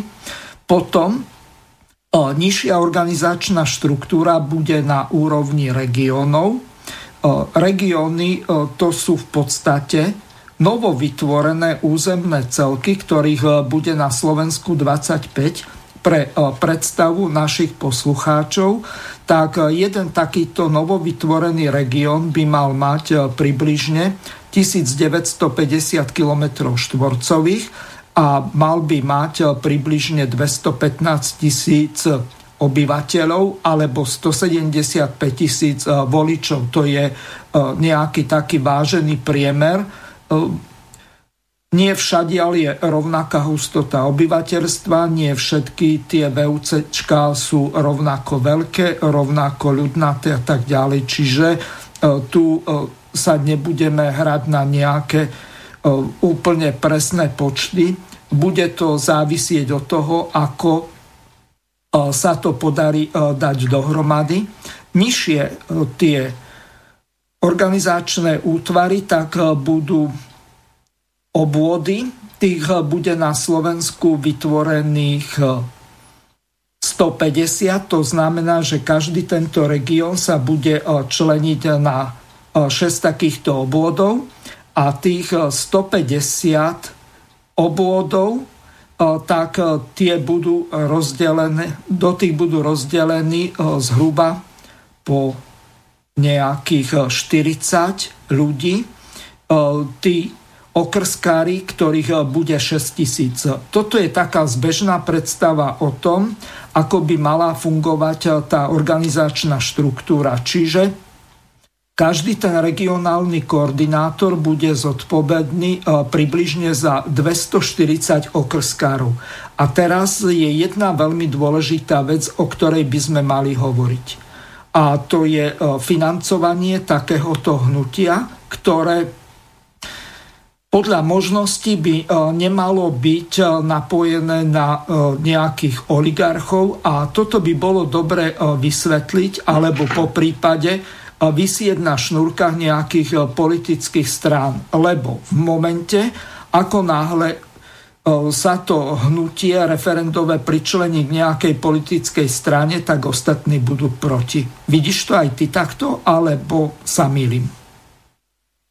No určite, že keď keď chce byť to hnutie nezávislé, tak nemalo by byť financované uh, žiadnym uh, oligarchom alebo teda politickou stranou.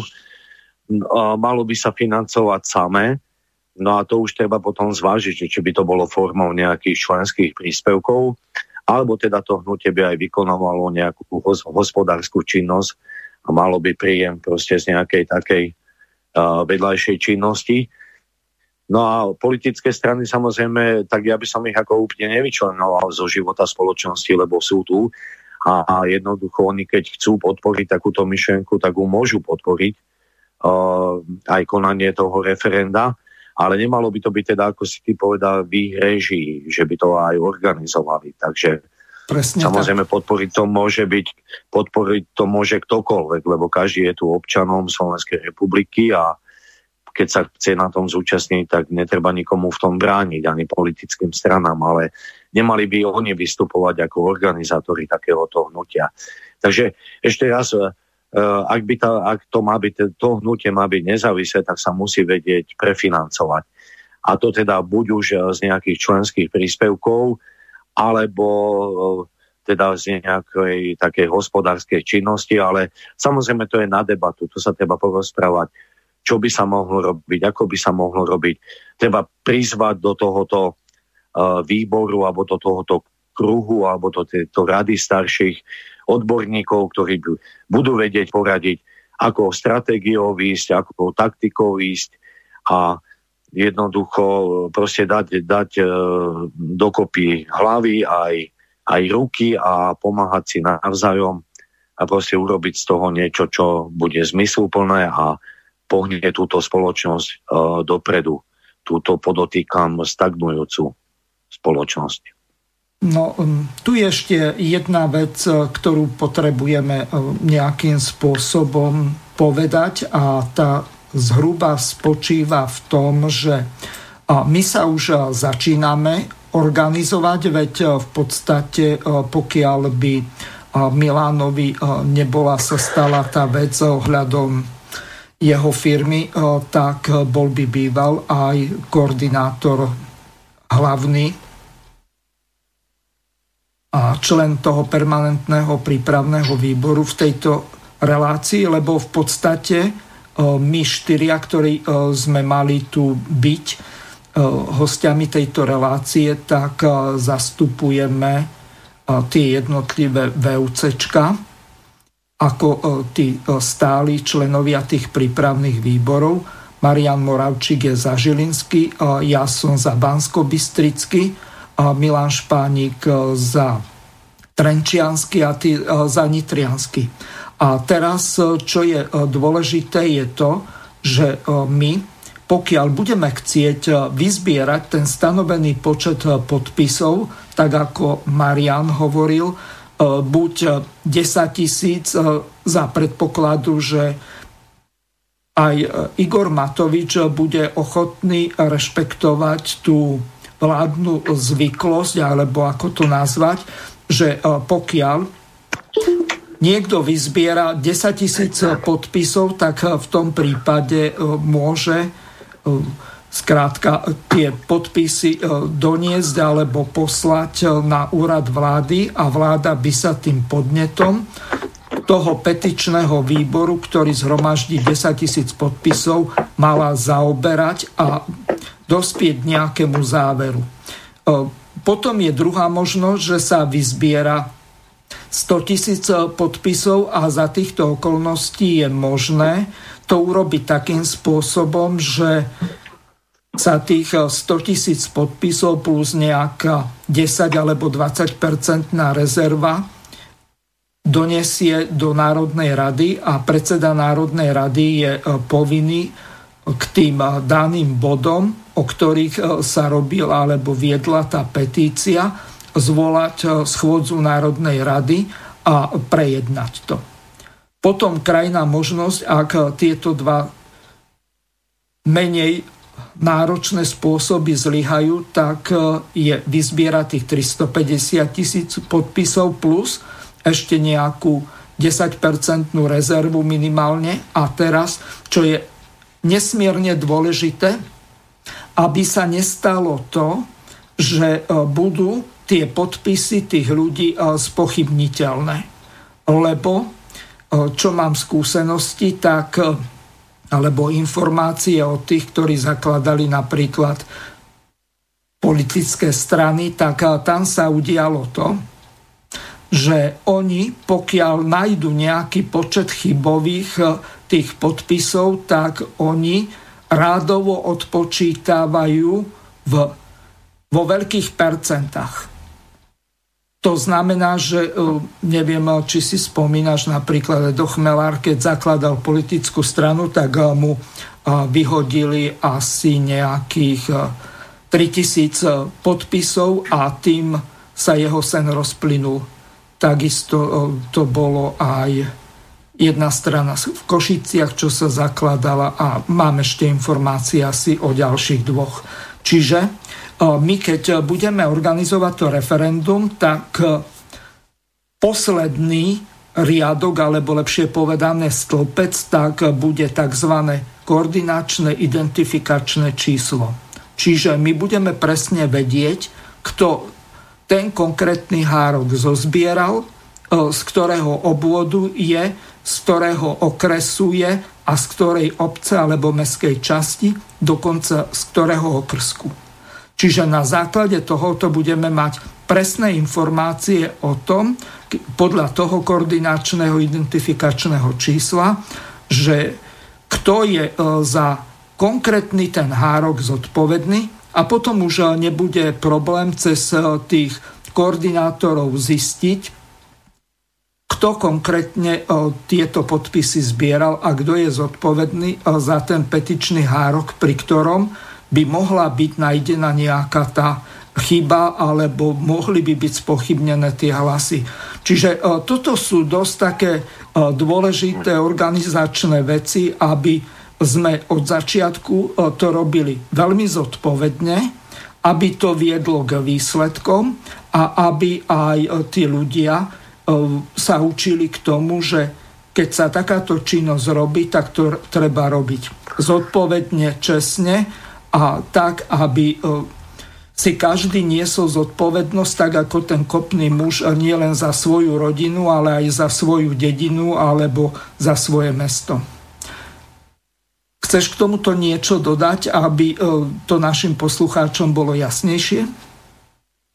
No ja by som dodal k tomu iba toľko, že ty si teda vymenoval už e, nejakých štyroch krajských koordinátorov, tak ja by som možno využil aj e, slobodný vysielač a rôzne tieto sprázdnené médiá, aby vyzývali ľudí k účasti a k práci na tomto projekte, aby to nevnímali tak, že tu sa zase niekto určil nejak z hora alebo tak, tak je tu proste nejaká iniciatíva, ale to nevylučuje to, že do budúcna sa môžu títo ľudia, ktorí budú riadiť uh, proste túto celú iniciatívu vyberať nejakým spôsobom. Čiže môžu rozhodnúť aj ľudia, že tak tohoto chceme, aby bol nejaký krajský reprezentant, tento, aby bol okresný reprezentant, Aj. aby to ľudia zase nevnímali, že niekto sa tu nominuje od ale aký má mandát na to, a poznáš to, že vlastne takéto tie pochybnosti. Takže samozrejme na teraz niekto to vymyslel, niekto je nositeľ tej myšlienky,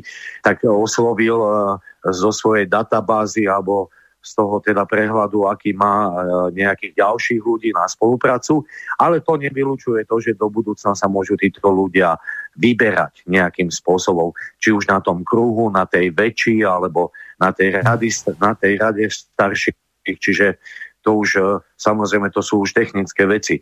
Ty si samozrejme už tu hovoril o tom nejaké ďalšie detaily, akým spôsobom to celé bude fungovať, ale si... Počujeme sa? Haló? No, o, o, asi Halo? si mal o, telefon. Môžeš pokračovať ďalej. No, asi A, nie. Tak neviem teda, čo bolo počuť, ale čo nebolo počuť. Môžeš no, pokračovať. Ja to asi nejakých 10 sekúnd ťa nebolo počuť, čiže v podstate môžeš nadviazať na to, že čo si povedal tú predposlednú vetu. No ja som v podstate len, aby som to zrekapituloval. Alebo zopakuj toľko, to, čo že, považuje za nosnú sú tu, Sú tu nejakí ľudia, ktorí teda okolo tejto myšlienky už nejakú dobu pracujú, chcú, aby takýto referendový výbor permanentný vznikol. A náplň tohoto výboru alebo náplň práce tohoto výboru sa môže ešte upresniť. A samozrejme, GRO bude teda organizovať tie referenda a vyberať teda tie vhodné témy, ktoré hýbu spoločnosťou. Ale ja som iba navezoval na to, že ty si už oznámil nejaké mená za jednotlivé regióny, že do budúcna to nemusí byť pravidlom ale teda, že ľudia si to si môžu vyberať týchto svojich zástupcov, aby to nebolo, že niekto niekoho určil uh, z hora alebo delegoval do tejto práce. A samozrejme, to som chcel ešte povedať, že my sa nachádzame na začiatku a jednoducho treba využiť uh, tieto médiá, proslovenské a tieto nezávislé médiá, aby propagovali túto myšlienku, aby hľadali ľudí do spolupráce, a aby podporovali teda túto myšlienku, aby sa tie referenda konali, lebo vieme, čo všetko tu hrozí, čo všetko sa tu chystá. Proste sú tu, sú tu ľudia, ktorí, ktorým také veci ako národ, alebo vlast, alebo vlastenectvo nehovoria nič a jednoducho budú tu oni hajiť proste záujmy cudzích mocností a jednoducho je im to ukradnuté, či to bude prospešné pre Slovensko alebo nebude. Takže e, ešte raz opakujem, e, treba to robiť od samého začiatku zodpovedne, e, treba dodržiavať tie princípy a tie naše tradície a obyčaje a jednoducho toto by malo byť teda tak, taká, také hlavné kritérium pri tej, pri tej našej činnosti a pri tej našej práci. Takže na teraz vám toľko k tomu. No, tu je ešte dôležité vysvetliť jednu veľmi dôležitú vec. Ľudia sa najčastejšie dokážu pohádať na dvoch veciach. Na klebetách alebo o peniaze. A už od úplného začiatku bude to potrebné organizovať takým spôsobom, aby medzi tými jednotlivými či už koordinátormi, alebo tými okrskármi a ich zástupcami, alebo náhradníkmi vznikala úplná dôvera. A veľmi dobre si to povedal, že treba to kontrolovať aj z hora, aj z dola. Čiže e, taká neviem, krížová, kliešťová, alebo neviem, ako to nazvať, kontrola. Pretože vieme veľmi dobre, že napríklad teraz Matovič chce dať 10, tisíc, pardon, 10 miliónov eur pre nejakých investigatívnych žurnalistov alebo nejakých novinárov, ktorí budú robiť nejaké vyšetrovacie či investigatívne relácie trošku s nejakou nadsázkou sa zmienil, už neviem v ktorej televízii moderátor, že jediný zatiaľ z týchto časopisov, tak Zemavek požiadal Matoviča, aby mu z tých peňazí poslal. No, tým to nejako nechcem zľahčovať, ale s veľkou pravdepodobnosťou alternatíva z týchto peňazí veľmi ťažko niečo uvidí. Čiže z tohoto hľadiska, tak ako sme pred e, nejakou polhodinou hovorili o tom, tak e, to financovanie bude musieť byť riešené tak, ako je e, financovaný, čo ja viem, hlavné správy čiastočne z nejakej reklamy, pokiaľ sa bude nejaká na YouTube kanále dať zverejniť, ale to už je len úplne okrajová vec. Žiaľ, bude sa to musieť robiť na nejakých dobrovoľných príspevkoch, tak ako funguje, čo ja viem, Slobodný vysielač, Infovojna a podobné rádia, ktoré sú v podstate samofinancované. Lebo ak sa nedokážeme financovať tak, aby sme dokázali zabezpečiť peniaze na režiu takisto peniaze na propagáciu a peniaze e, na to, aby sme dokázali zriadiť v každom tom regióne aspoň jednu regionálnu kanceláriu, tak e, to jednoducho nepôjde. A tieto regionálne kancelárie v tých 25 regiónoch budú nesmierne dôležité, pretože tam e, by mala byť zabezpečená nejaká nevyhnutne potrebná tlačiarenská a počítačová technika, samozrejme prístup na internet a ďalšie takéto základné veci. A už sme sa tak predbežne o tom rozprávali, že ako by to malo byť urobené, čiže krížová kontrola aj zo strany tých okrskárov a nižších štruktúr a samozrejme kontrola z hora, to znamená ten nadriadený alebo vyššie postavený koordinátor bude vždy kontrolovať toho, e, k tomu je podriadený. Čiže v prípade e, tých e, regionálnych koordinátorov, tak pod nimi budú vždy šiesti pod každým tým regionálnym koordinátorom a zase v prípade týchto krajských koordinátorov alebo členov toho permanentného prípravného výboru tak e, tam to budú spravidla potraja. Čiže 8 krát 3, 24, regionov je 25. V Banskej Bystrici, ktorý je e, zhruba o tisíc kilometrov e, väčší ako druhý, hoci ľudnatejší Prešovský, tak tam bude o jeden región viacej, hoci Bansko-Bystrický región nemá najviac obyvateľov, ani e, voličov a tak ako som povedal v tej e, predchádzajúcej časti, keď som hovoril o tých okrskových komisiách, tak e, Banská Bystrica ich mala 911 pri týchto parlamentných voľbách zriadených a Prešovský kraj, tak ten ich mal 101. Čiže z tohoto, pardon, 1001.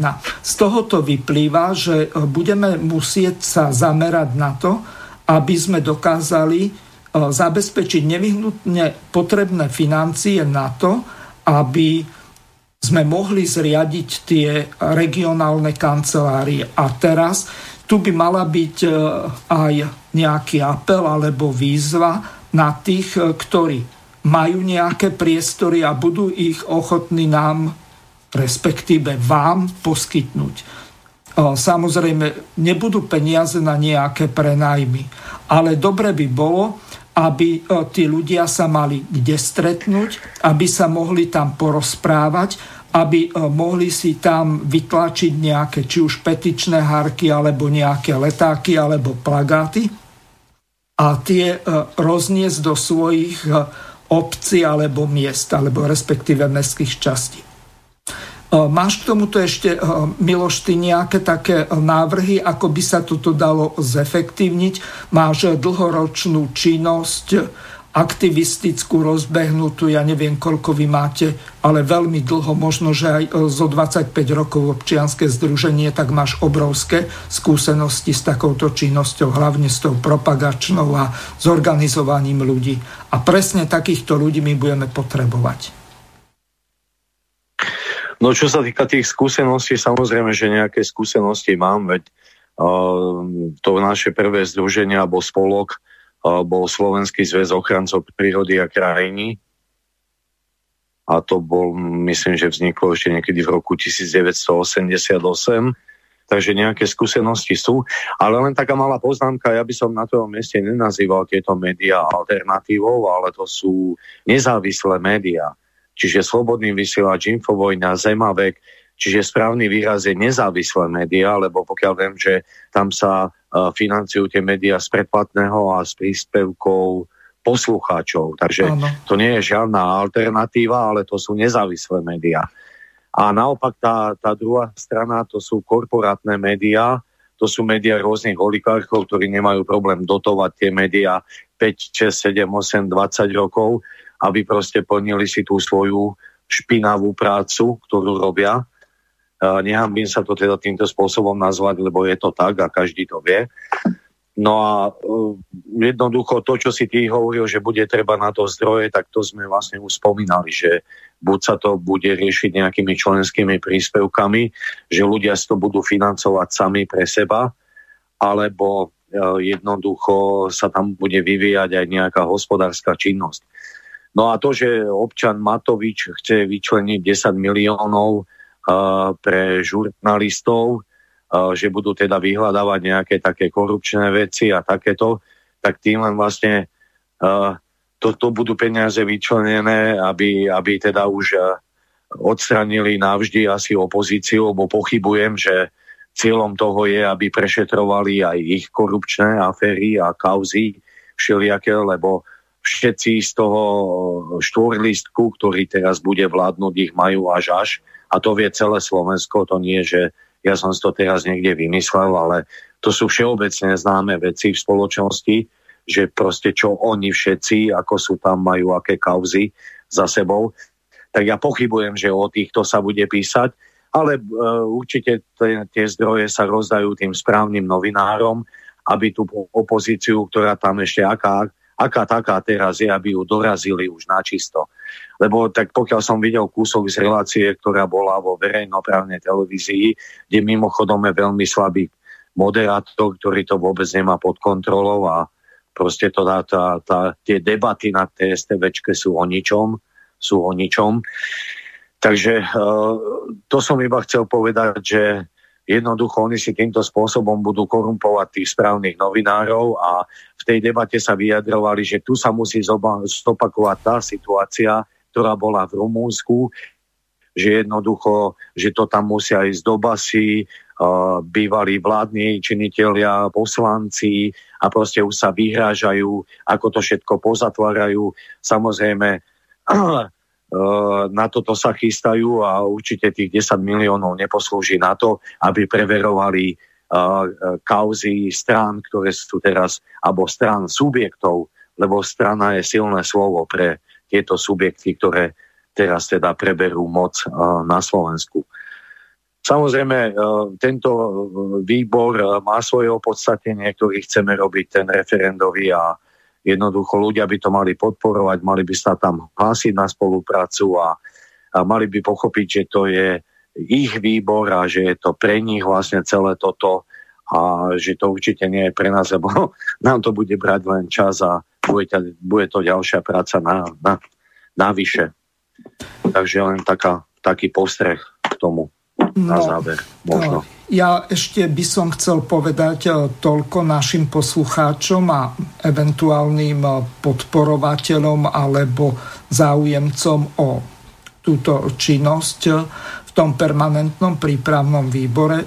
To, tam sa v podstate jedná o to, aby sme dokázali podľa možnosti v čo najkračšom čase obsadiť tie jednotlivé posty tých koordinátorov. A teraz, prečo je to dôležité?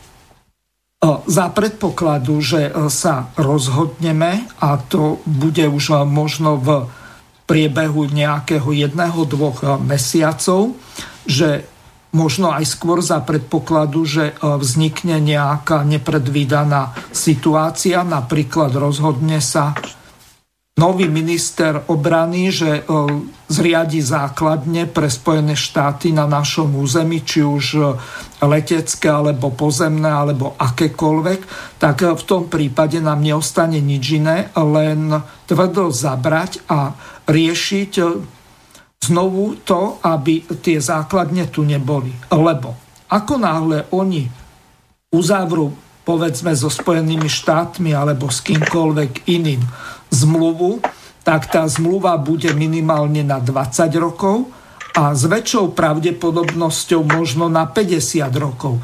A takéto zmluvy sú nevypovedateľné. Čiže z tohoto hľadiska e, túto situáciu e, by sme nemali podceňovať.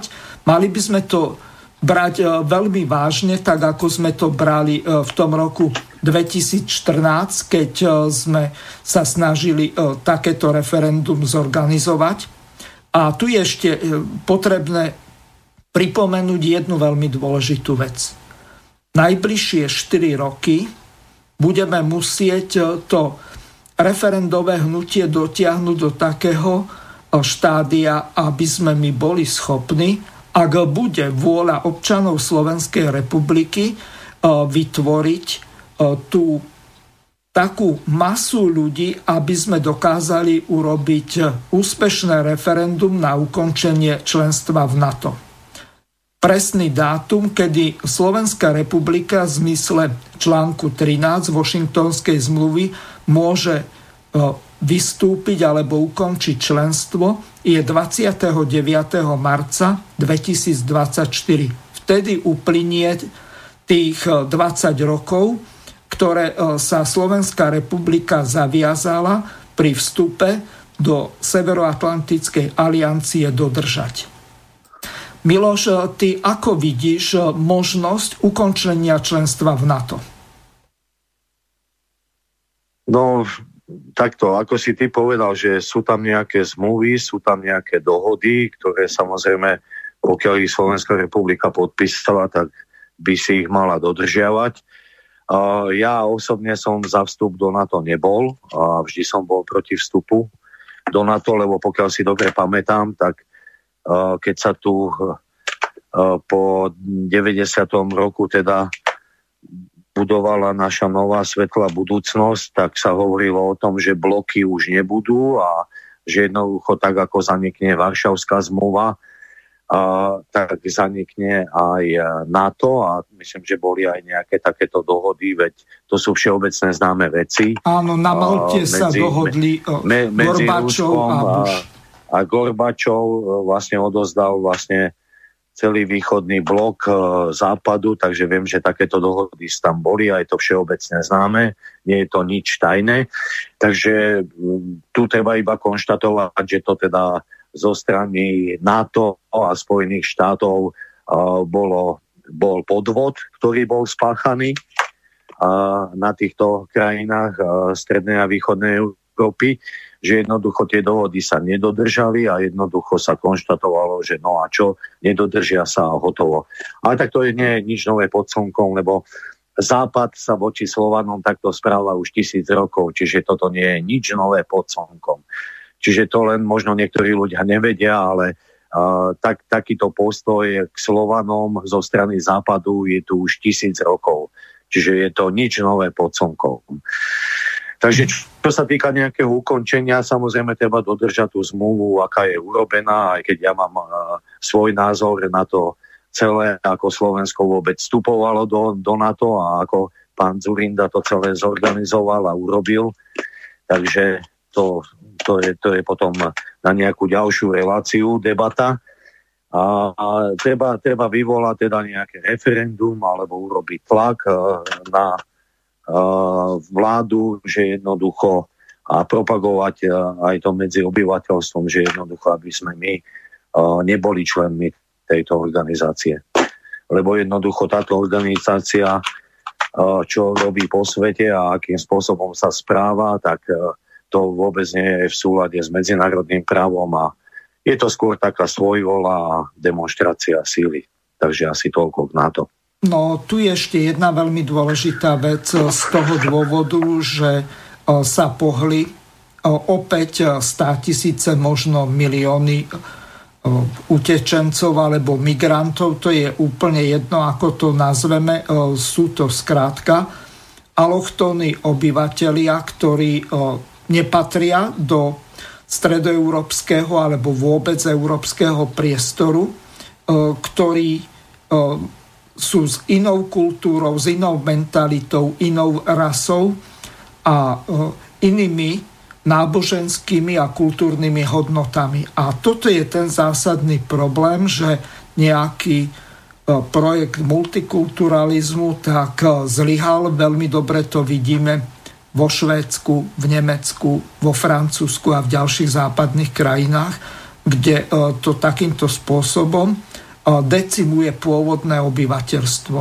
A teraz otázka znie, e, povedzme, nie len na teba, ale aj na našich poslucháčov, že či ostaneme pasívni a budeme plniť nejaké rozhodnutia Bruselu alebo v New Yorku, tým myslím rozhodnutia Bezpečnostnej rady alebo iných týchto orgánov OSN a dáme si vnútiť to, čím my bytosne sa nevieme stotožniť, alebo dokážeme sa zmobilizovať do takej miery, že zorganizujeme tých ľudí, vytvoríme účinný blok odporu proti tomu a uchránime si Slovensku štátnosť, zvrchovanosť, nezávislosť a suverenitu.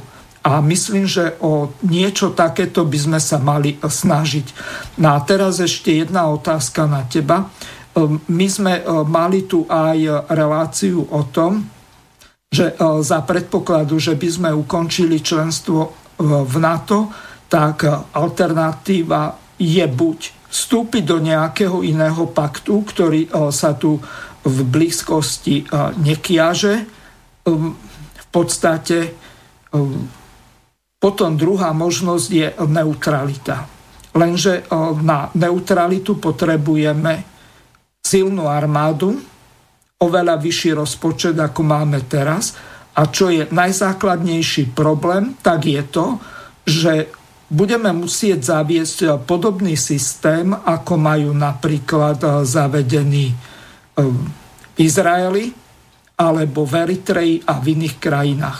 Mňa zaujala celkom jedna taká reportáž, e, bolo to e, zverejnené v jednej relácii slovenského rozhlasu e, Slovensko 1, štúdio Svet a teraz si to vypočujeme, že ako sa organizuje armáda napríklad Zimbabve tom, či ženy patria do armády, majú mnohé krajiny už jasno. Napríklad v Spojených štátoch tvoria 18% ozbrojených síl v aktívnej službe a 23% armádnej rezervy. Najviac žien v aktívnej vojenskej službe na základe dobrovoľnosti má Austrália. Viac než petina žien pracuje v letectve a námorníctve a zdôraznenie dobrovoľnosti je podstatné. V africkom štáte Eritrea, ktorý organizácia Human Rights Watch považuje za Severnú Kóreu Afriky, totiž ženy tvoria 30% ozbrojených síl, no nie z vlastného rozhodnutia. Eritrea má povinnú vojenskú službu pre všetkých stredoškolákov a stredoškoláčky. V Zimbabve si naopak môžu ženy vojenskú uniformu vybrať a niektoré zložky ich vítajú s otvorenou náručou. Téma zaujala Soniu Jurikovú. Akashinga, odvážne, tak sa volá rota, ktorá pozostáva len zo žien a jedného muža, ktorý im velí. Austrálsky vojak a environmentálny aktivista v jednom, Damien Mander, v Zimbabve pripravuje profesionálky rovnakým tréningom, aký majú sily pre špeciálne operácie. Od kondičného výcviku po prácu so zbraňou. V reportáži Medzinárodnej nadácie proti pytliactvu priznáva, že spočiatku nebol predstavou žien v uniforme nadšený.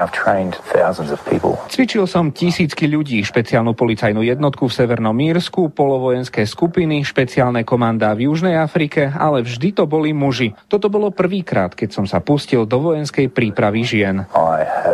Pre Šievedzo Mutero a mnohé ďalšie ženy, ktoré prišli na nábor do armády s cieľom bojovať proti pytliactvu, bola vojenská kariéra jediným východiskom, ako sa uživiť alebo újsť pred domácim násilím. Môj manžel bol veľmi agresívny, bol to násilník a toto bola moja šanca, ako z toho uniknúť. Viacera z nás až tu našli pocit vlastnej hodnoty, zmyslu života v práci a konečne aj finančnú nezávislosť. Nové regrútky Damiena Mandera čoskoro presvedčili o tom, že predsudky treba odhodiť. Začali sme s 36 záujemkyňami. Po troch dňoch, keď sme ich doslova previedli tréningovým peklom, len tri odstúpili. Vyše 30 žien sa stále vrácala a s úsmevom na sebe tvrdo pracovala. Keď som ešte v Austrálii podobný výber robil pre 189 mužov, po troch dňoch ostali traja. Bolo mi jasné, že všetko, čo som vedel o riadení vojenských operácií a o tréningu, je odteraz nepodstatné. Juliana Murumbi sa prihlásila na výcvik hneď v prvej vlne náboru a s hrdosťou hovorí, že vo výkonnosti sa vyrovná mužom.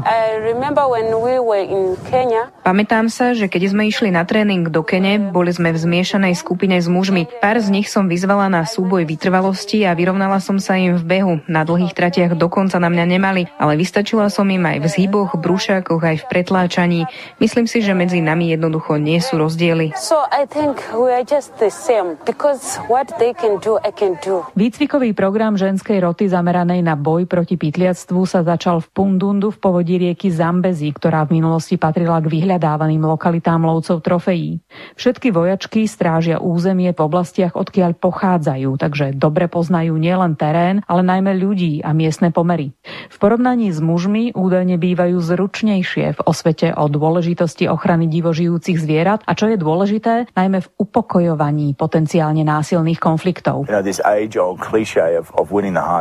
Žijeme v časoch, keď sa výraz získať si srdcia ľudí považuje za klišé. Tu sa to však ukazuje ako skutočne efektívny spôsob, ako zmeniť prístup ľudí k tolerancii pytliactva. Zo všetkého, čo som videl za posledných 20 rokov vojenskej služby naprieč troma kontinentami, môžem povedať jedno. Ak si chcete získať miestnu komunitu, začnite spolupracovať so ženami.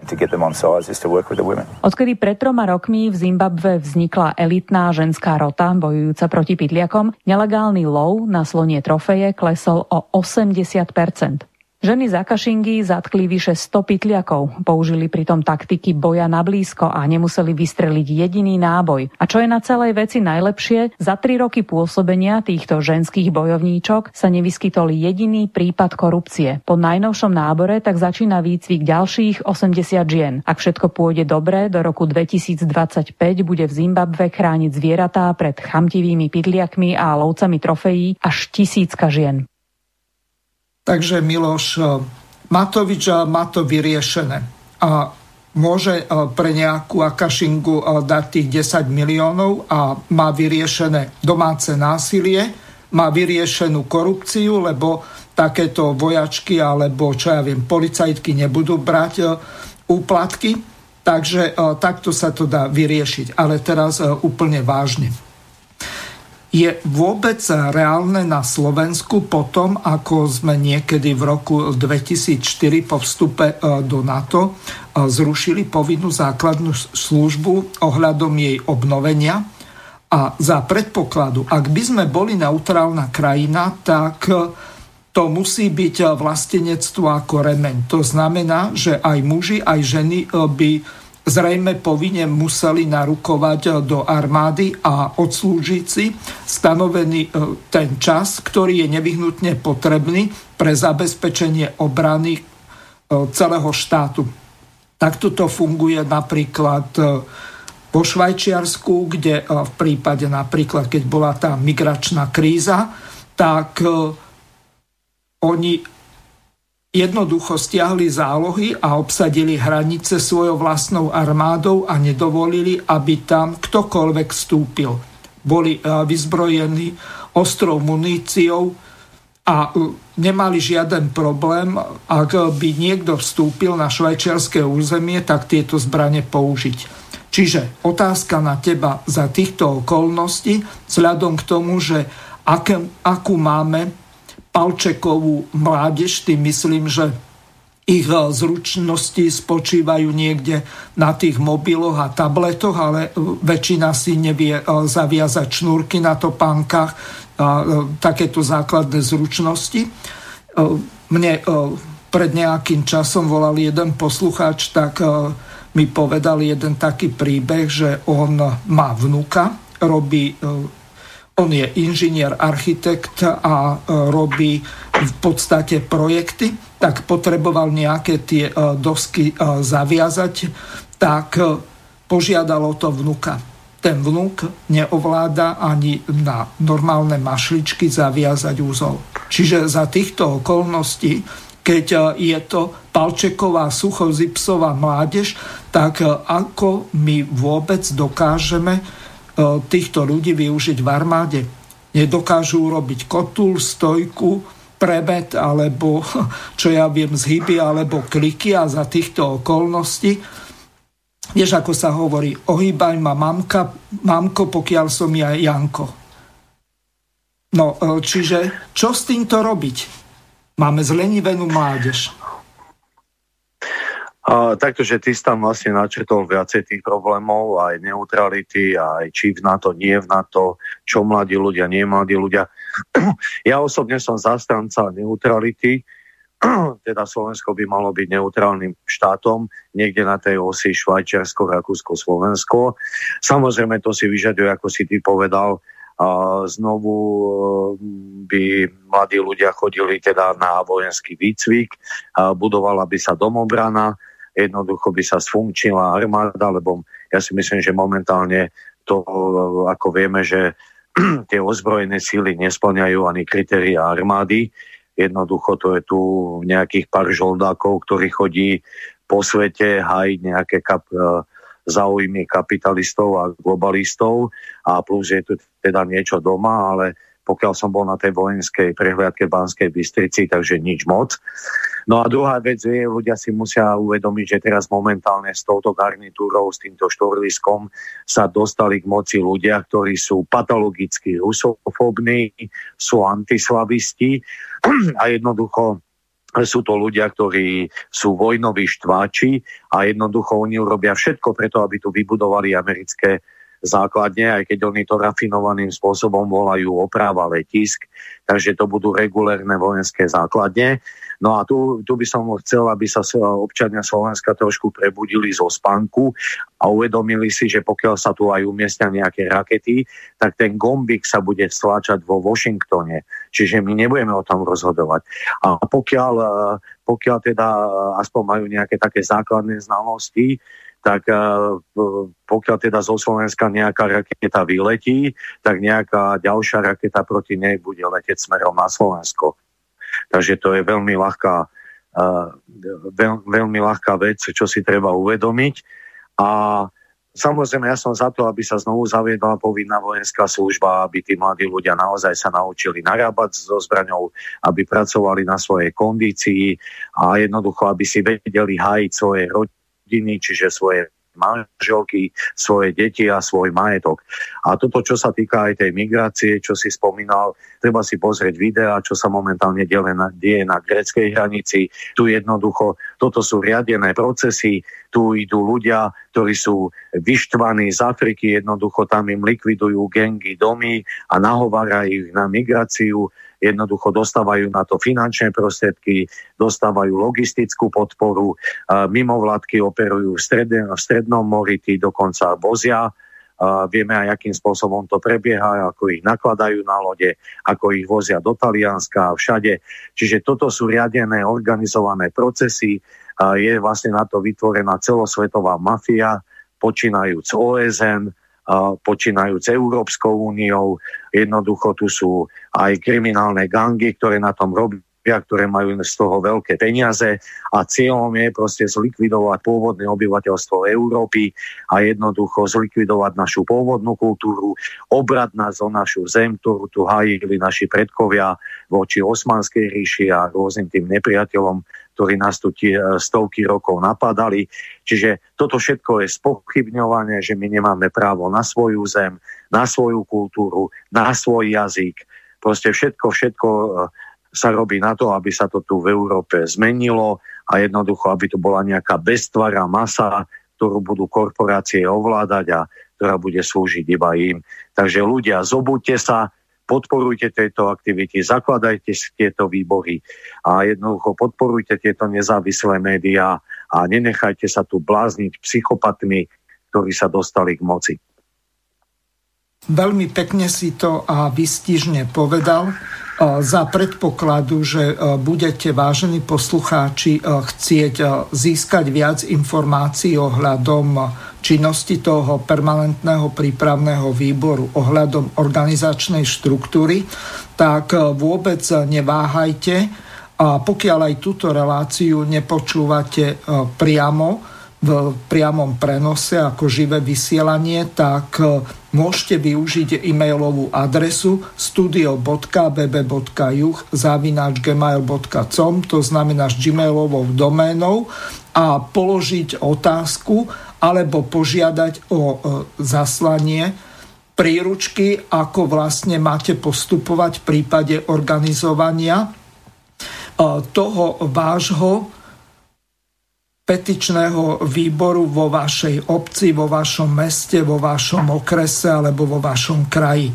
Všetko je vo vašich rukách. Keď eh, som tu, ako Miloš veľmi správne povedal, eh, že existuje už eh, alebo je vytvorený ten permanentný prípravný výbor, tak, tak ako bolo povedané, niekto to musí začať. A to, ako náhle sa dostatočný počet e, ľudí a dostatočne kvalitný e, vyformuje, e, tak budú postupne zaraďovaní do tých jednotlivých článkov toho riadenia toho permanentného prípravného výboru referent.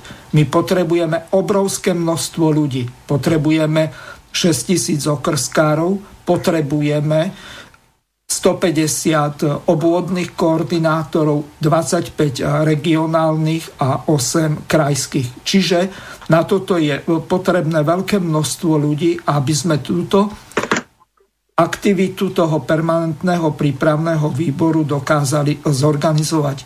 Miloš, do konca relácie máme už len nejaké dve minúty, tak ťa poprosím o záverečné slovo a rozlúčenie sa s našimi poslucháčmi. No ja by som sa v prvom rade chcel eh, poďakovať za pozvanie a posluchačom by som sa chcel ospravedlniť, lebo ja som pôvodne teda mal byť ako prizvaný ako host na nejakú krátku dobu, ale e, nakoniec krátkej doby bola hodina a pol, takže ja nebol som eh, celkom dobre pripravený na túto reláciu, ale snažil som sa teda hovoriť zo srdca to, čo si myslím a ako to cítim. Takže ja by som chcel aspoň takú nádej dať e, posluchačom, ktorí to počúvajú, že aby sa nevzdávali jednoducho, ja viem, že ten vplyv bol masívny, aj médií, tu sa natáčali filmy a jednoducho a bola tu masívna kampaň cez korporátne médiá, cez štátne médiá, čiže do, voľby dopadli ako dopadli, nič sa nedieje, ideme ďalej, tak či tak tu musíme žiť a starať sa o svoje rodiny a jednoducho tu tvoriť. Takže Eh, všetkým dňom ešte nie je koniec, môže byť nejaká bitka prehraná, ale túto vojnu ešte nevyhrali.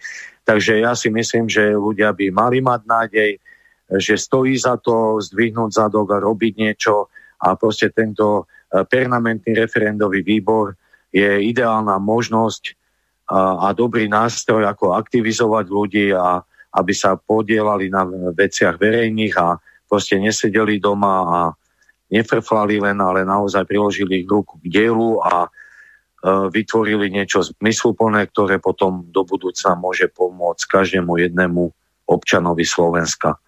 Takže na záver len toľko. Ďakujem ešte raz za pozvanie a želám pekný podvečer posluchačom Slobodného vysielača. Ďakujem ti veľmi pekne, Miloš. Napriek tomu, že to bolo bez prípravy, tak to z tvojej strany bolo výborné. Takže ešte raz ti veľmi pekne ďakujem. Zajtra pokračujeme v politických rozhovoroch s Romanom Michalkom, takže od 18. hodiny vás opäť vítam v pokračovaní po voľbách Hosťom tejto relácie, tak ako bolo povedané, bude Roman Michelko, tak sa teším na ďalšiu zaujímavú reláciu.